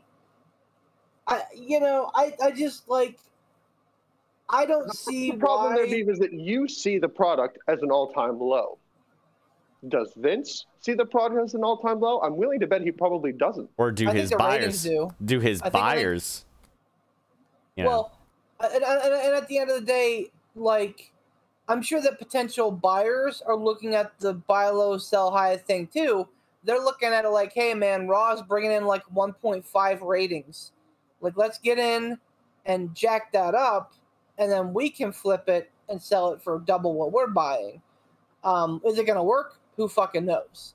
Um, you know, I, it, it, it, it, it could be a conglomerate that buys WWE. Uh, if it is, that muddles the thing even more. Who knows? It could be fucking Ted Turner. Um, I mean, didn't we talk at one point too about how, like, Vince probably doesn't give a shit about the ratings at this point, as long as the cash is coming in. Yep. Like as long as the money's coming in, who cares what the fans think about the in-ring product? Who cares what the ratings are? If their stock keeps going up and up and up, and their revenue keeps going up and up and up, and that's what all these releases could be. It could just be okay you know, we're to cut these big contract people because A, you know, we're not to, what are we to use them for? Like, are we to use them for anything? Are they going to be, Ah. a Keith, be in a Keith Lee situation pretty soon? I everybody mean, else on say that, list, I mean, can like, be. look at Aleister Black, though. Look how long he floundered. Every all, everyone else on that list you can convince me of, but Strowman's the stickler. Like Braun Strowman, one year ago was the guy that bailed them out. Whenever Roman Reigns was like, "I'm not going to do it," two days before WrestleMania, Strowman says, "Hell yeah." He's a former Universal Champion, uh, or no, former WWE Champion. Excuse me. no, well, no, former former Universal Champion. Was the Universal? I, Yeah. I can't remember. Okay, I can't keep this straight anymore. But like they've Yeah, because Fucking- that sorry, because that was that was the uh, that was the title that the Fiend dropped to Goldberg, that Goldberg dropped to You're Strowman. right. Yeah, less than a month ago, he was in a main event. You can't tell me that all of a sudden the winds have blown, and he's he's a he's, he's a Vince McMahon guy. He's a big burly dude. There's no way that the wind suddenly blew the other way, and Vince said, "Let's get rid of him." The, the if if Strowman was not involved in these cuts, I would understand your point, Ransom, and say, "Yeah, it's a possibility." But with Strowman having a high value contract, having a long term contract, and with everything, all the money and time that they've put into Braun Strowman, making him a a main eventer, like I I there's the only viable reason I see that they get rid of him, unless there's shit that we don't know, like political stuff or like you know fucking like uh, Me Too stuff. Unless there's shit that we haven't heard about yet, the only reason they would get rid of Braun Strowman right now is because they're getting ready to sell the company. Wow. I, I mean, you you very well could be right, but I don't know. Like I don't. I guess when I look at Braun Strowman's release, that doesn't set off the oh they're gonna sell flags. Uh, you know, if they let some, if they let other high-profile people go who have been multi-time champions, who have been constantly on top, who have you know, they have pushed and pushed and pushed. If thi- this would have happened to Roman Reigns or um, Seth Rollins, or if Cena was still there, this would have happened to Cena or Taker, like super big name guys, that's what I would have been like, oh boy, now shit's happening. But I just, I don't know. I, I, I very well could be way off, and I'm not disagreeing with you here. I'm just saying that Strowman's release doesn't set off the they're going to sell alarm bells. Well, I mean, I mean, I, I- yeah, I don't know. I mean, I think it's also if you you're not wrong in the sense like if they did do that to Roman or somebody else, like that would be a damn like that would be like an automatic indicator. But but like Beef said, you know, when you have somebody that's got a high a high contract and a long term contract, um, and, and who, yes, he he had been featured re- as recently, you know, as like the last month, like you know, not even a month ago or whatever. What within this last month? Uh, I I think it's a matter of they they looked at the money that they were hemor- hemorrhaging on him, and then they looked and they said, you know, are we really going to feature him? And if they didn't have a definitive yes, if they if they weren't going to catapult him into a Roman Reigns type of uh, you know situation in the company, then it, then absolutely they're going to get rid of him and and make you know make whatever room they can, um, money wise, you know. Uh, So yeah, I, I that don't like with him being in a title match too. it, I guess I don't know. Maybe I don't put too much stock in it because it was a triple threat title match. Like maybe Strowman was there to allow um, Lashley or McIntyre to rest at times. Maybe they thought that Lashley and McIntyre had been played out and it wouldn't be as interesting as if they would have been able to have a triple threat match where you know three people were banging each other up and you know be bopping around the arena. I, I, I don't know. I, I just So let me give you an know. example, Ransom, because we talked about this very recently. Um, when Moxley was on his way out, they did everything that they could to basically stick a fork in him. They made him look awful. I think he lost like three or four times on TV, clean to Drew McIntyre on his way out Mhm. to basically disparage the guy.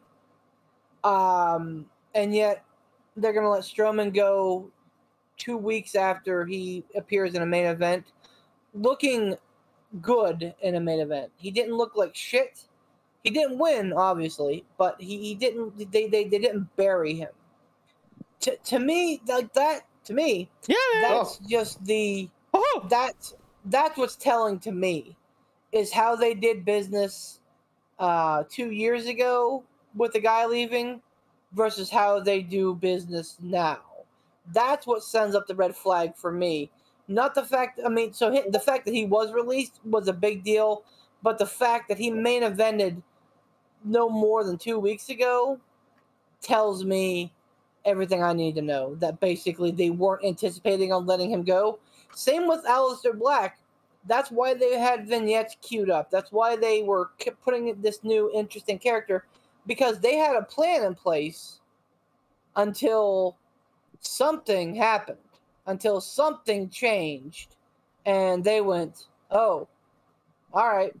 Uh, Lana is another example. She just wrestled on Monday Night Raw, literally just wrestled. You actually watched Raw. So Yeah, but didn't they have other people that they have let go in the past who had just wrestled on like a Raw or a SmackDown or even a pay per view before they let them go? That doesn't seem that uncommon. if you can find them, let me know. But it's pretty uncommon. Um, normally, if They If- usually keep them off TV. yeah, normally they keep them off TV, or if they're going to be on TV, like in, in Moxley's case, where they were trying to get him to stay, but he didn't. Normally, they'll you know bury him as they're going out the door.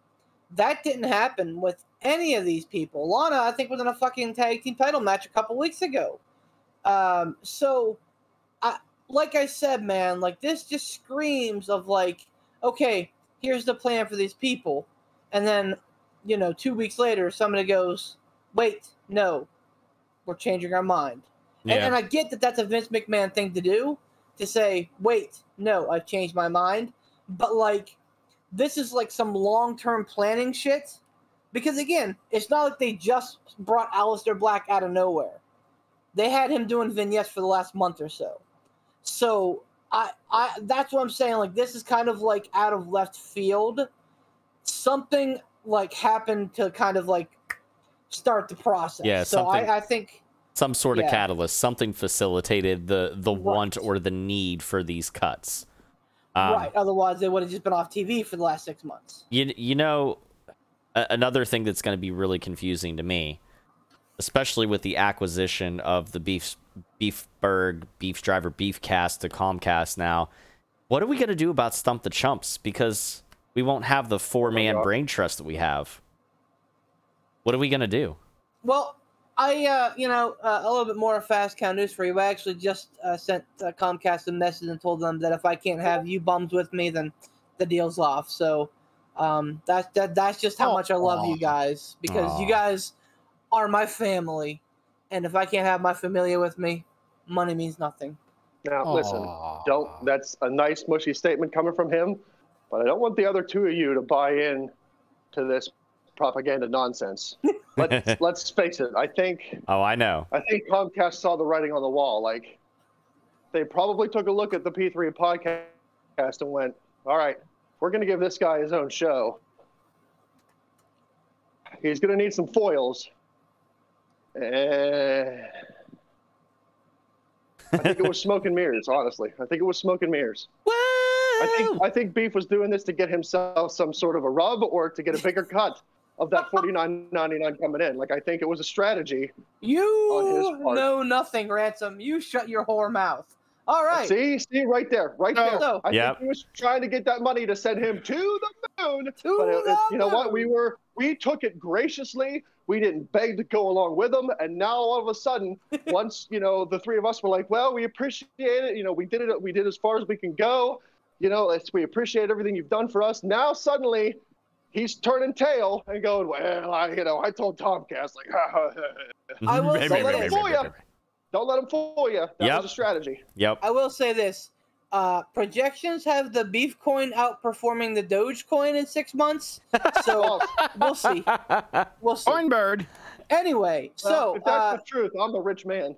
speaking of uh, Stump the Chumps, uh, Before we- before- hmm Before we do that, I Mhm. want to mention what uh, Booker T opened his mouth about Aleister Oh yeah, Black. yeah. Please do. Yeah. Yeah, really quick. So Booker T, uh, Burger. you know, came after Burger T. He came after and he he criticized Aleister Black for what he said about um about his time on the main roster, which Aleister Black or Tommy End was very very gracious. He was, and he spoke frankly.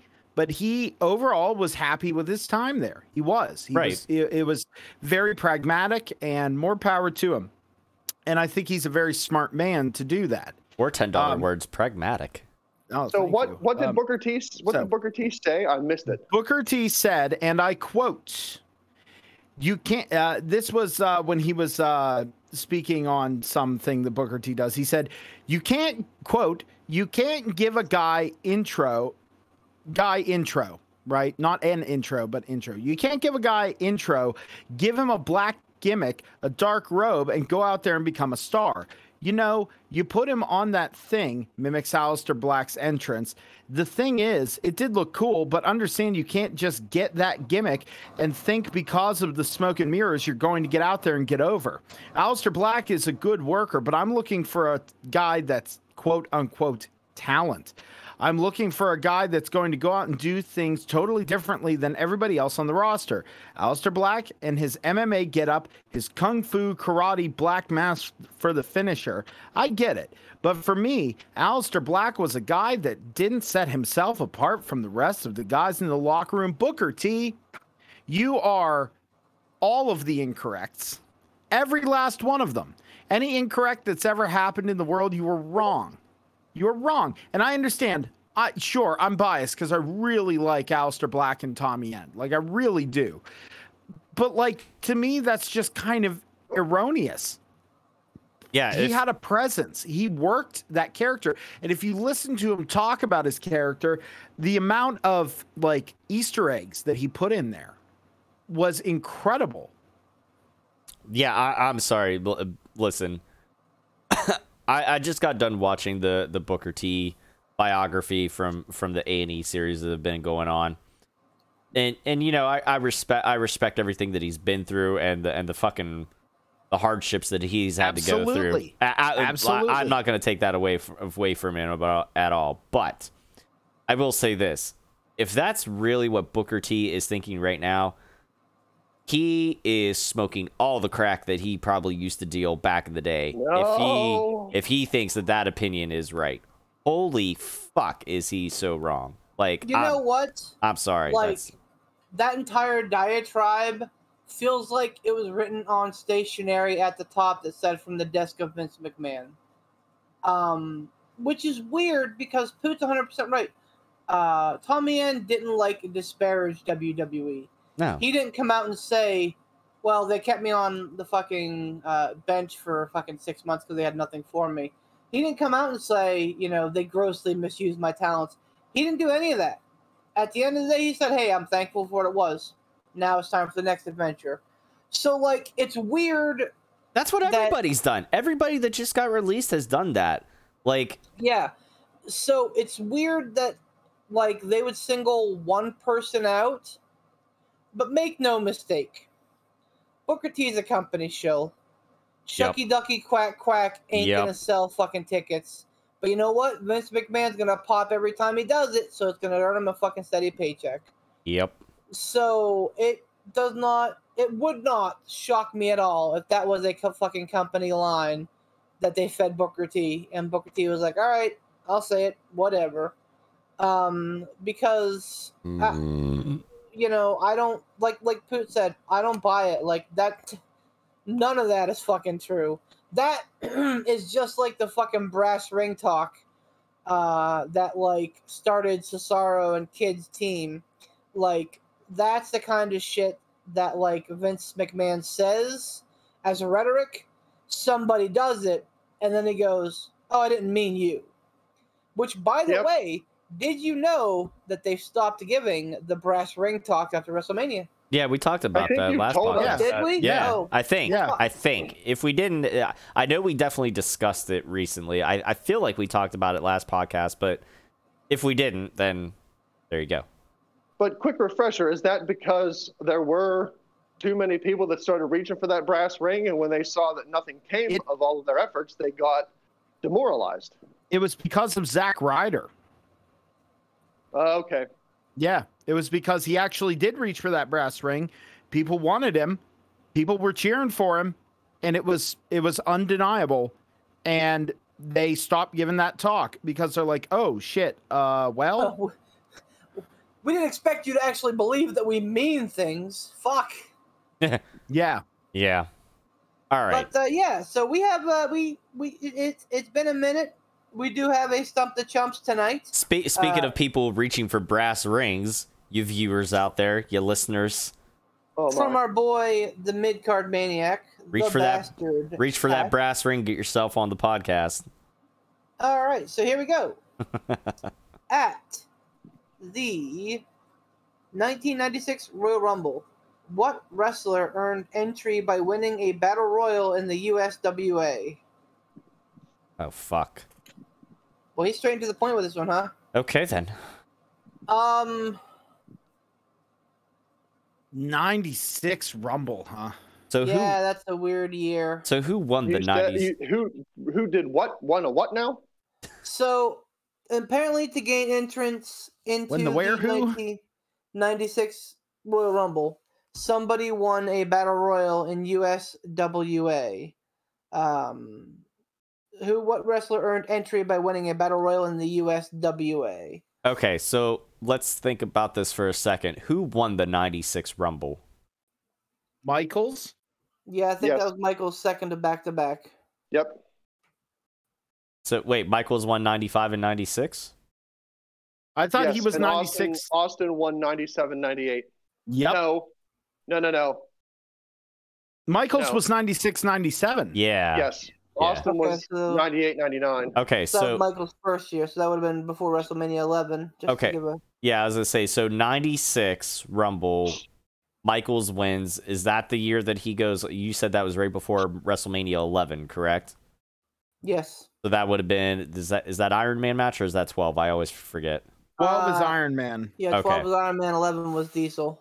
Okay, all right. I'm just kind of Um, placing us in the in the zeitgeist around that time frame. So So 97 would have been the one in San Antonio with all the um like AAA wrestlers in it. So this is the year before that. Um I don't watch the Michaels Rumbles because you know me and Shawn Michaels don't necessarily see eye to eye. Although he doesn't see eye to eye with many people anymore. Hi-oh! Wow. Wow. Wow. Uh, that's a dick move. I th- I think we might just fucking sell Beef's contract out to fucking Dish Network or something. I don't know. Fuck him. Oh, not Dish. yeah. Uh, so I, I fuck it. We'll sell it to Armstrong. Go fuck yourself. Ha Poot, you Poot, you you are a, an HBK guy, and I know that you like the inaugural HBK win rum, Rumble win. Who do you think? Was that the one with Skin the Cat? Yes, Had to be. Yep. Oh, boy, I'm trying to think. I'm trying to think who the hell was in there.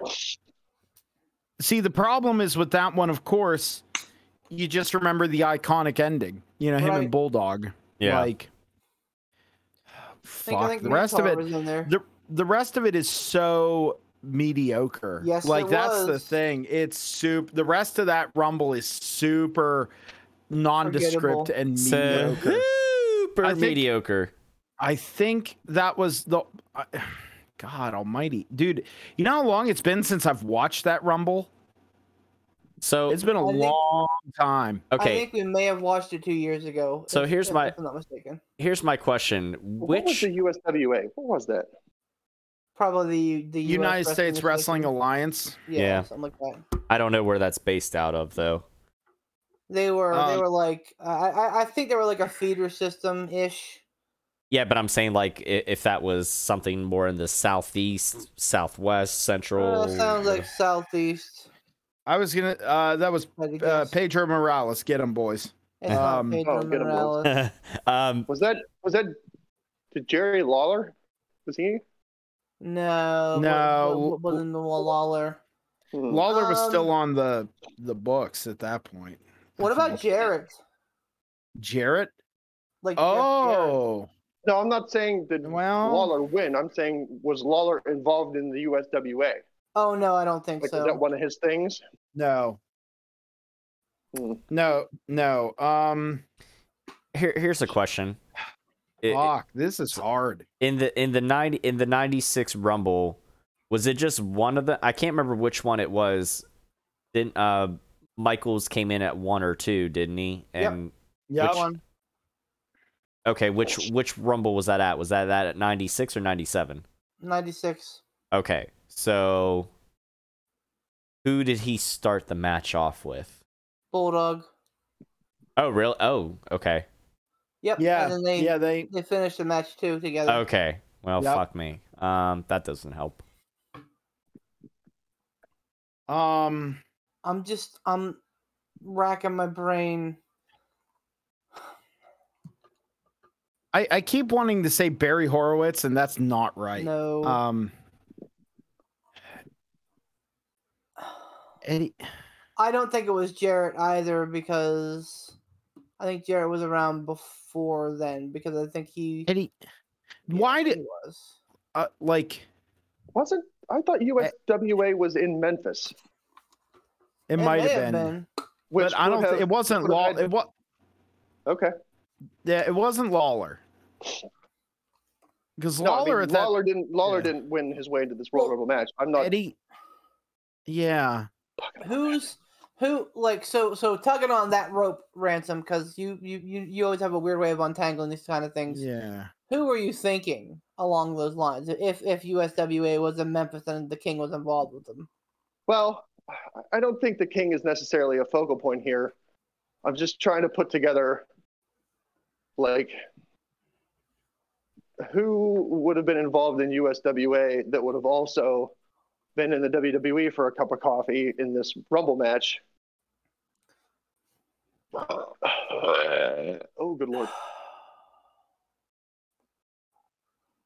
I know when Jeff Jarrett showed up, he was like a, a title holder somewhere else. He was the NWA. Was he What ab- NWA? Mhm. Okay. Yeah. Oh, yeah. Yeah. Because he came out with 98 Rumble- Cornette. Yeah, in the 98 Rumble, he came out as the NWA representative.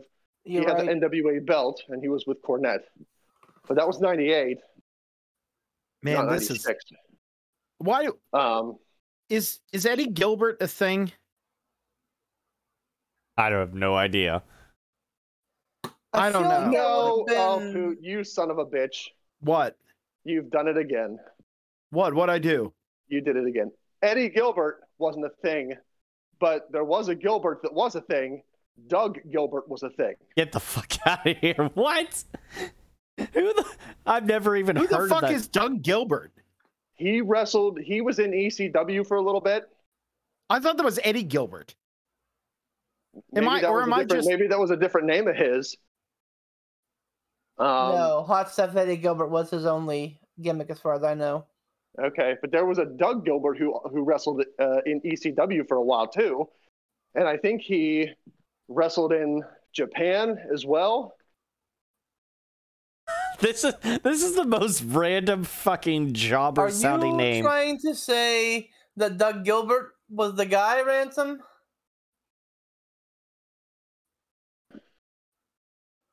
I don't know. Be, I, Because with with Poop pulling the name Eddie Gilbert out of nowhere and the way that you reacted, I know that you guys are are are the HBK guys on the show. So I'm sure that you would have seen these Royal Rumbles more than myself. So like if you guys are striking a chord here, I'm gonna trust you. well, I I was just trying to think because those rumbles during the mid '90s were just packed with jobbers, Rough to just watch. packed with jobbers. Like, you know, like who who was the what was it? Wasn't Mil Máscaras in one of them? Yes. Yeah, he was. yeah, he was, Mil he, he was, Máscaras was, he in was one in of 'em. '97 because they brought in all those uh, AAA guys because they were in San Antonio. Yeah. Like, and that's the thing is that, like, you know, and Mil Máscaras eliminated himself because reasons. Um, Yeah, because he's a doofy. yeah. Well, I mean, the, the man is like, the man was like 7,000 years old. God love him. Oh, Oh, Like, so So Hey, in the weeds here. oh, so yeah. Ransom, Sorry. why did you pop on Doug Gilbert? Like what? the name sounded familiar. That's Okay. all. Like the, the Gilbert name sounded familiar, but it wasn't Eddie Gilbert. Doug Gilbert sounded familiar. I know I heard him from ECW before, and it wouldn't surprise me if that was one of the names that I heard in that Royal Rumble. I don't remember. I'm not trying to take this away because we know Ransom does does ransom shit. You know, he's Oh. here to do ransom shit. Well, and, Like- what, and what what what gets me is Poot, you you're you're normally like a lot of times you're like a half step away. You'll get like part of it, which will then like resonate with somebody, and they'll go, "Oh yeah, yeah, yeah." This, so it, it wouldn't shock me because I don't think it was Eddie Gilbert. I, I don't. No, like Um, I the only thing is just like I can hear JR's voice in my head saying Eddie Gilbert. You know, it's like, Eddie Gilbert, you know. wouldn't have been around I at this point. Wouldn't he have? Oh, I don't know. Maybe maybe he wasn't. what was it, He McMahon made- and the King? He made a debut. Jr. did at WrestleMania nine, but Yeah. then uh, he didn't do commentary regularly until WrestleMania eleven, I think. Ba- So this, I think, would've first slobber McMahon. knocker. So this would have Uh, probably been uh, Vince and uh, Gorilla doing, or maybe Nah, even. probably McMahon and King. Oh there yeah, was one that was like McMahon and like Jim Duggan. I think there was one that was like McMahon Oh, and Ted Lord. DiBiase. Well in any so in any this case, may have actually been the one that was McMahon and Ted Mi- DiBiase. If I'm, I was gonna say McMahon and Perfect, maybe. maybe. Um, regardless, I I have no fucking idea. I'm this gonna, could I'm gonna say that I have no freaking clue who it would have been, but the fact that Ransom it struck a chord with Ransom, I'm gonna go with I'm gonna go with Doug Gilbert as well. So if that's what Ransom's saying, I believe in you, Ransom. In Ransom, I trust. That's what I'm Oh, saying. Like wait. for for for Poot to just randomly like fucking like you know, uh, pull a fucking name out of the air like that and Ransom to go, wait, not Eddie Gilbert, but Doug Gilbert. We Like, have So- fucking we have nothing else to go off of. yeah. I, I, I think if I'm I think if I'm piecing this together in this in the chaos, there's my brain. I want to say that Doug Gilbert and Eddie Gilbert are brothers, and I Okay. think they wrestled in ECW, not Extreme, but Eastern Championship Wrestling, and they they were a tag team and they won a tag team belt in Eastern Championship Wrestling, and maybe that's where Eddie Gilbert jumped out at me. But I don't think Eddie Gilbert was the one who uh, excuse me, won his way into the Royal Rumble. I think it was Doug. I'm good with All doing right. that. I Alright. yeah, I'm I'm I'm I'm good with Doug Gilbert. All right. All right, here we go.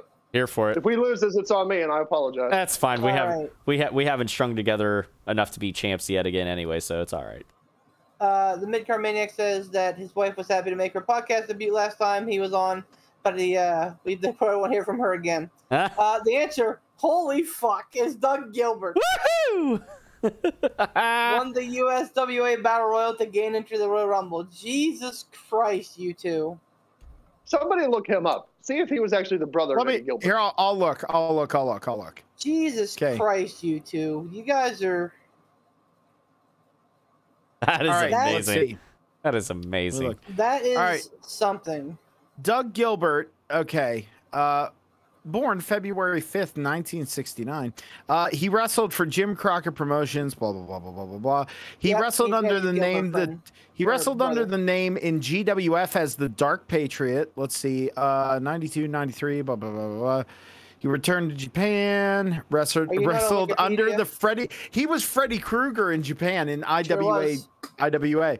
Um, let's see. In 96, Gilbert expanded beyond USWA into USWA, WCW, NWA, Mid South, blah, uh, blah, blah, blah. I'm looking for the. Yes, he is. Ransom. He is Eddie Gilbert's brother. Oh, yeah. Tommy Gilbert, family, Tommy Gilbert, and Eddie Gilbert. Nice. Yeah. And they were, in fact, ECW champions. Son of a bitch. Wow. So so we have one. We have the counter back at one. Yeah, right? Look at the look at the two man power trip here. Yep. Maniac, my boy, my friend, mi amigo. Oh, I love hearing from you, brother. It's great that we get these questions because you had me. And you know what? If this was Stump Beef, you'd win, brother. And even if it was Stump Beef and Tom, you'd have had our asses. But my dude, what you didn't count on was the brilliant minds of Putin Ransom putting this one together. So for the first time in a long time, I haven't heard I'm this in so long. so excited to say, Ah, here it comes. Oh, mid card maniac, Oh, Hard. sul- you sultry. you lose, sir. Yes. You get nothing. Ah, feels so good, good. day. Oh, My dick is hard. six Uh, to midnight. uh, Six to midnight. A little bit of pre cum, a little bit. Oh, Guys, guess okay. what? Before we end, it is officially June. You know what that means. Oh boy. Hashtag Chooserweight Open. yes, sir. You want our belt? You want to come at the champ, Mr. Tiger Bomb Tom? Feel fucking free. We have two events coming up this month. We have uh, NXT in your house next Sunday, uh, and then uh, we have uh, Suspense in the Fence uh, coming up at the end of the month. so that means that you have two opportunities. Real quick, as everybody knows, it's about the matches you get right. We are moving to a point based system. Uh, I will give you more information. We will give you more information on that, outlining exactly how that's going to work. Suffice it to say, we are working out ties so that a certain someone can't keep holding the fucking belt Here we go. hostage. Salty as ever. But it also means that there's going to be less ties for you, the viewers. So we want your picks, Maniac. We want your picks, Bob Gray. We want your picks, Lucha Brothers.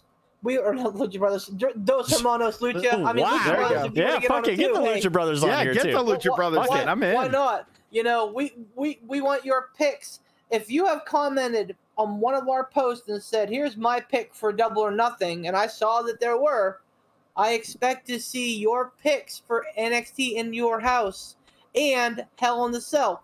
We want one of you fools to take this title from us. I well, do. I want that. Speak I for want it. yourself. I want it so bad. First, So that- first of all, before before anybody takes the title from me, I want to make sure that Bob Gray gets that some bitch mailed out to me because I would I would like to I would like to see it in person, up close he and mails it to ransom. That's fine as long as as long as it gets Ransom. Jesus, as long as it gets to you or me, I don't care. But but I would like to get it before the month of June is over. The bottom line is we are in the hashtag Cruiserweight Open. It's open season. We will give you the guidelines. You have to listen to our shows so that you know when to post picks by.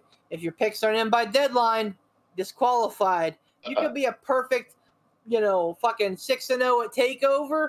You could have fucking eighty-seven points. I don't know how many points it's- that going to be there. You could have all the points in the world, and we could suck fest. If you don't get your picks in for Hell in a Cell on time, you're out, brother. Wait, So- would, would you say beef if if they don't get their picks in? What would you say that they lose and? They get nothing. Oh, there it is. now I finished. Now I finished. So we will keep track. Uh, we will post standings as we do, but you have to listen to our podcast to figure out when to post the picks by, what matches we're picking, and if you want some insight onto who we're picking and why, give us a listen. That's the breaks. And and I'm sure we'll go over this too, but if you win the title, we got to see that representation on social media. We want to see a picture of you with the belt. You can add some bullshit to it if you want, as long as our logo is clearly visible on the middle of the fucking title. You can add your bullshit chicanery as long as we can remove it without too much of a problem. You do what you want. As long as we get a photo with you with the belt, we're happy. Those are the only those are the only rules. Otherwise, it's open season, boys. Yep. Guidelines All for right, doing I'll the tell you picks. this: whenever freaking Bob Gray gets me that title, there's a caveat on whether or not our very own Tiger Bomb Tom will get his hands on that belt, and that's if whenever I listen to his Among Us streams on Casual Gaming Dad's sponsor, by the way. I'm sure Poot will get to that later. But I, I finished listening to this week's after uh, after Ransom departed, and the content that I do happen to provide to Casual Gaming Dad in the form of suggestive gameplay has dropped off the radar as far as the trademark names. We've been referring it, to it much more these days as the Vengeful Spirit and Open Mic instead of the trademark names which they truly are. So don't make me pull Shawn Michaels and hold that belt hostage on you. Oh, here we go. Oh, yeah. I don't do much well in my life, but the things that I do well, I would like to, to see them a little bit. Listen, all I'm gonna say is I'm moving a lot closer. My vengeance will be a lot closer and a lot more dangerous to you than it is from Bethel Park. Just yeah, well, you might uh, you might have a dangerous tripod, but let me tell you this: it's no match for the Beretta. Hey, just remember, I don't have I don't have to be I don't have to be close enough for you for you to have the Beretta effect on me. I still got to go three to five hundred yards away. Oh, for goodness sake. Like I'm telling you, you don't want to go up against best friends. You don't want to go up against Branson and Beretta. We're best friends, and it won't it won't end well. We're an effective tag team. Is the true. I've seen it happen. is is the best friends effective up to five hundred yards away? Oh yes, it is. Uh, All right, Pooh, we're off the rails. all right, we are off the rails. Let's let's wrap this thing up. Bow, bib, da, bow, bib, da, bow, bib, best friends. All right. Um. Where yeah. is my so mind? we're gonna be we're gonna be uh we're gonna be talking uh more about how we're gonna be doing picks. Uh hopefully Beef and I maybe Beef we can get together and we can do like a little mini sode explaining how this goes. Um and and and I think the thing is it not despite despite our joking and buffoonery um yeah buffoonery. Uh Oh. the the new system is really good not only to avoid just tie tie tie tie tie because of that but it also makes you think a little bit and we're also going to be eliminating last call. So um it, it it's gonna i think it's gonna be good. We'll see. What we can always go back to the old way of doing it but why not give something new a chance why not? Thank you all very much for listening to the P3 podcast. My apologies to my co host for me being late. Uh, I had to go do guitar player things. So for tonight, Accepted. just just had to happen. But uh, thank you very much for listening. Make sure to subscribe to us on YouTube. That's the Pittsburgh Pile Driver Podcast. There's another pod. There's another podcast called P3 Podcast, and you know what? We're coming for your ass. Also, go on over to P3, uh, we're coming for you. wherever- Whoa. Oh my right. no! Don't go. All for right. Booker T. All right. Yeah, don't go full Booker T. You never go might full start Booker critici- T. You might start criticizing good talent. Anyway, um, shucky ducky quack quack. Am I right, motherfucker? Shucky ducky motherfucker. I kill oh you. no! You might All right, start so- criticizing good talent. Oh, go on go on over and check us out anywhere that you get your quality podcasts. Make sure you go check out uh, on spotify itunes uh, apple Pod, all, all that good stuff. Yeah basically anywhere you find good podcasts you can find the pittsburgh pile driver podcast. Also i want to give a little special shout out to my buddies uh, matt and ethan over on the hookah chat podcast. They've been listening and they love it. And ethan is a huge wrestling fan. And uh, so I want to give a special shout out to him and make sure you go listen to them. They are hilarious and they have a lot of good insight. It's called Hookah Chats. You can find them on Spotify. They are absolutely awesome. Uh, and I send in his also, uh, I actually, I'm going. I was going to shoot him a message. So uh, Yeah. Ethan, Ethan, come for us. If you can get that belt, I will be thrilled. Get come for us. The, Oh my god. Hashtag Anyway, for us out on Hogan. there. Wet also, for Hogan. yay, yay, yay, Tom. I know you get excited for all the the tripodiness, but calm down, okay? I'm Oh. I'm I'm hashtag Team Beretta. Let's um. uh, so make sure you you follow us on there. Also like us on Facebook. Okay, we're over there. Just again, search for Pittsburgh Pile Pittsburgh Pittsburgh Pile Pittsburgh the Pittsburgh Pile Oh, Driver podcast on there.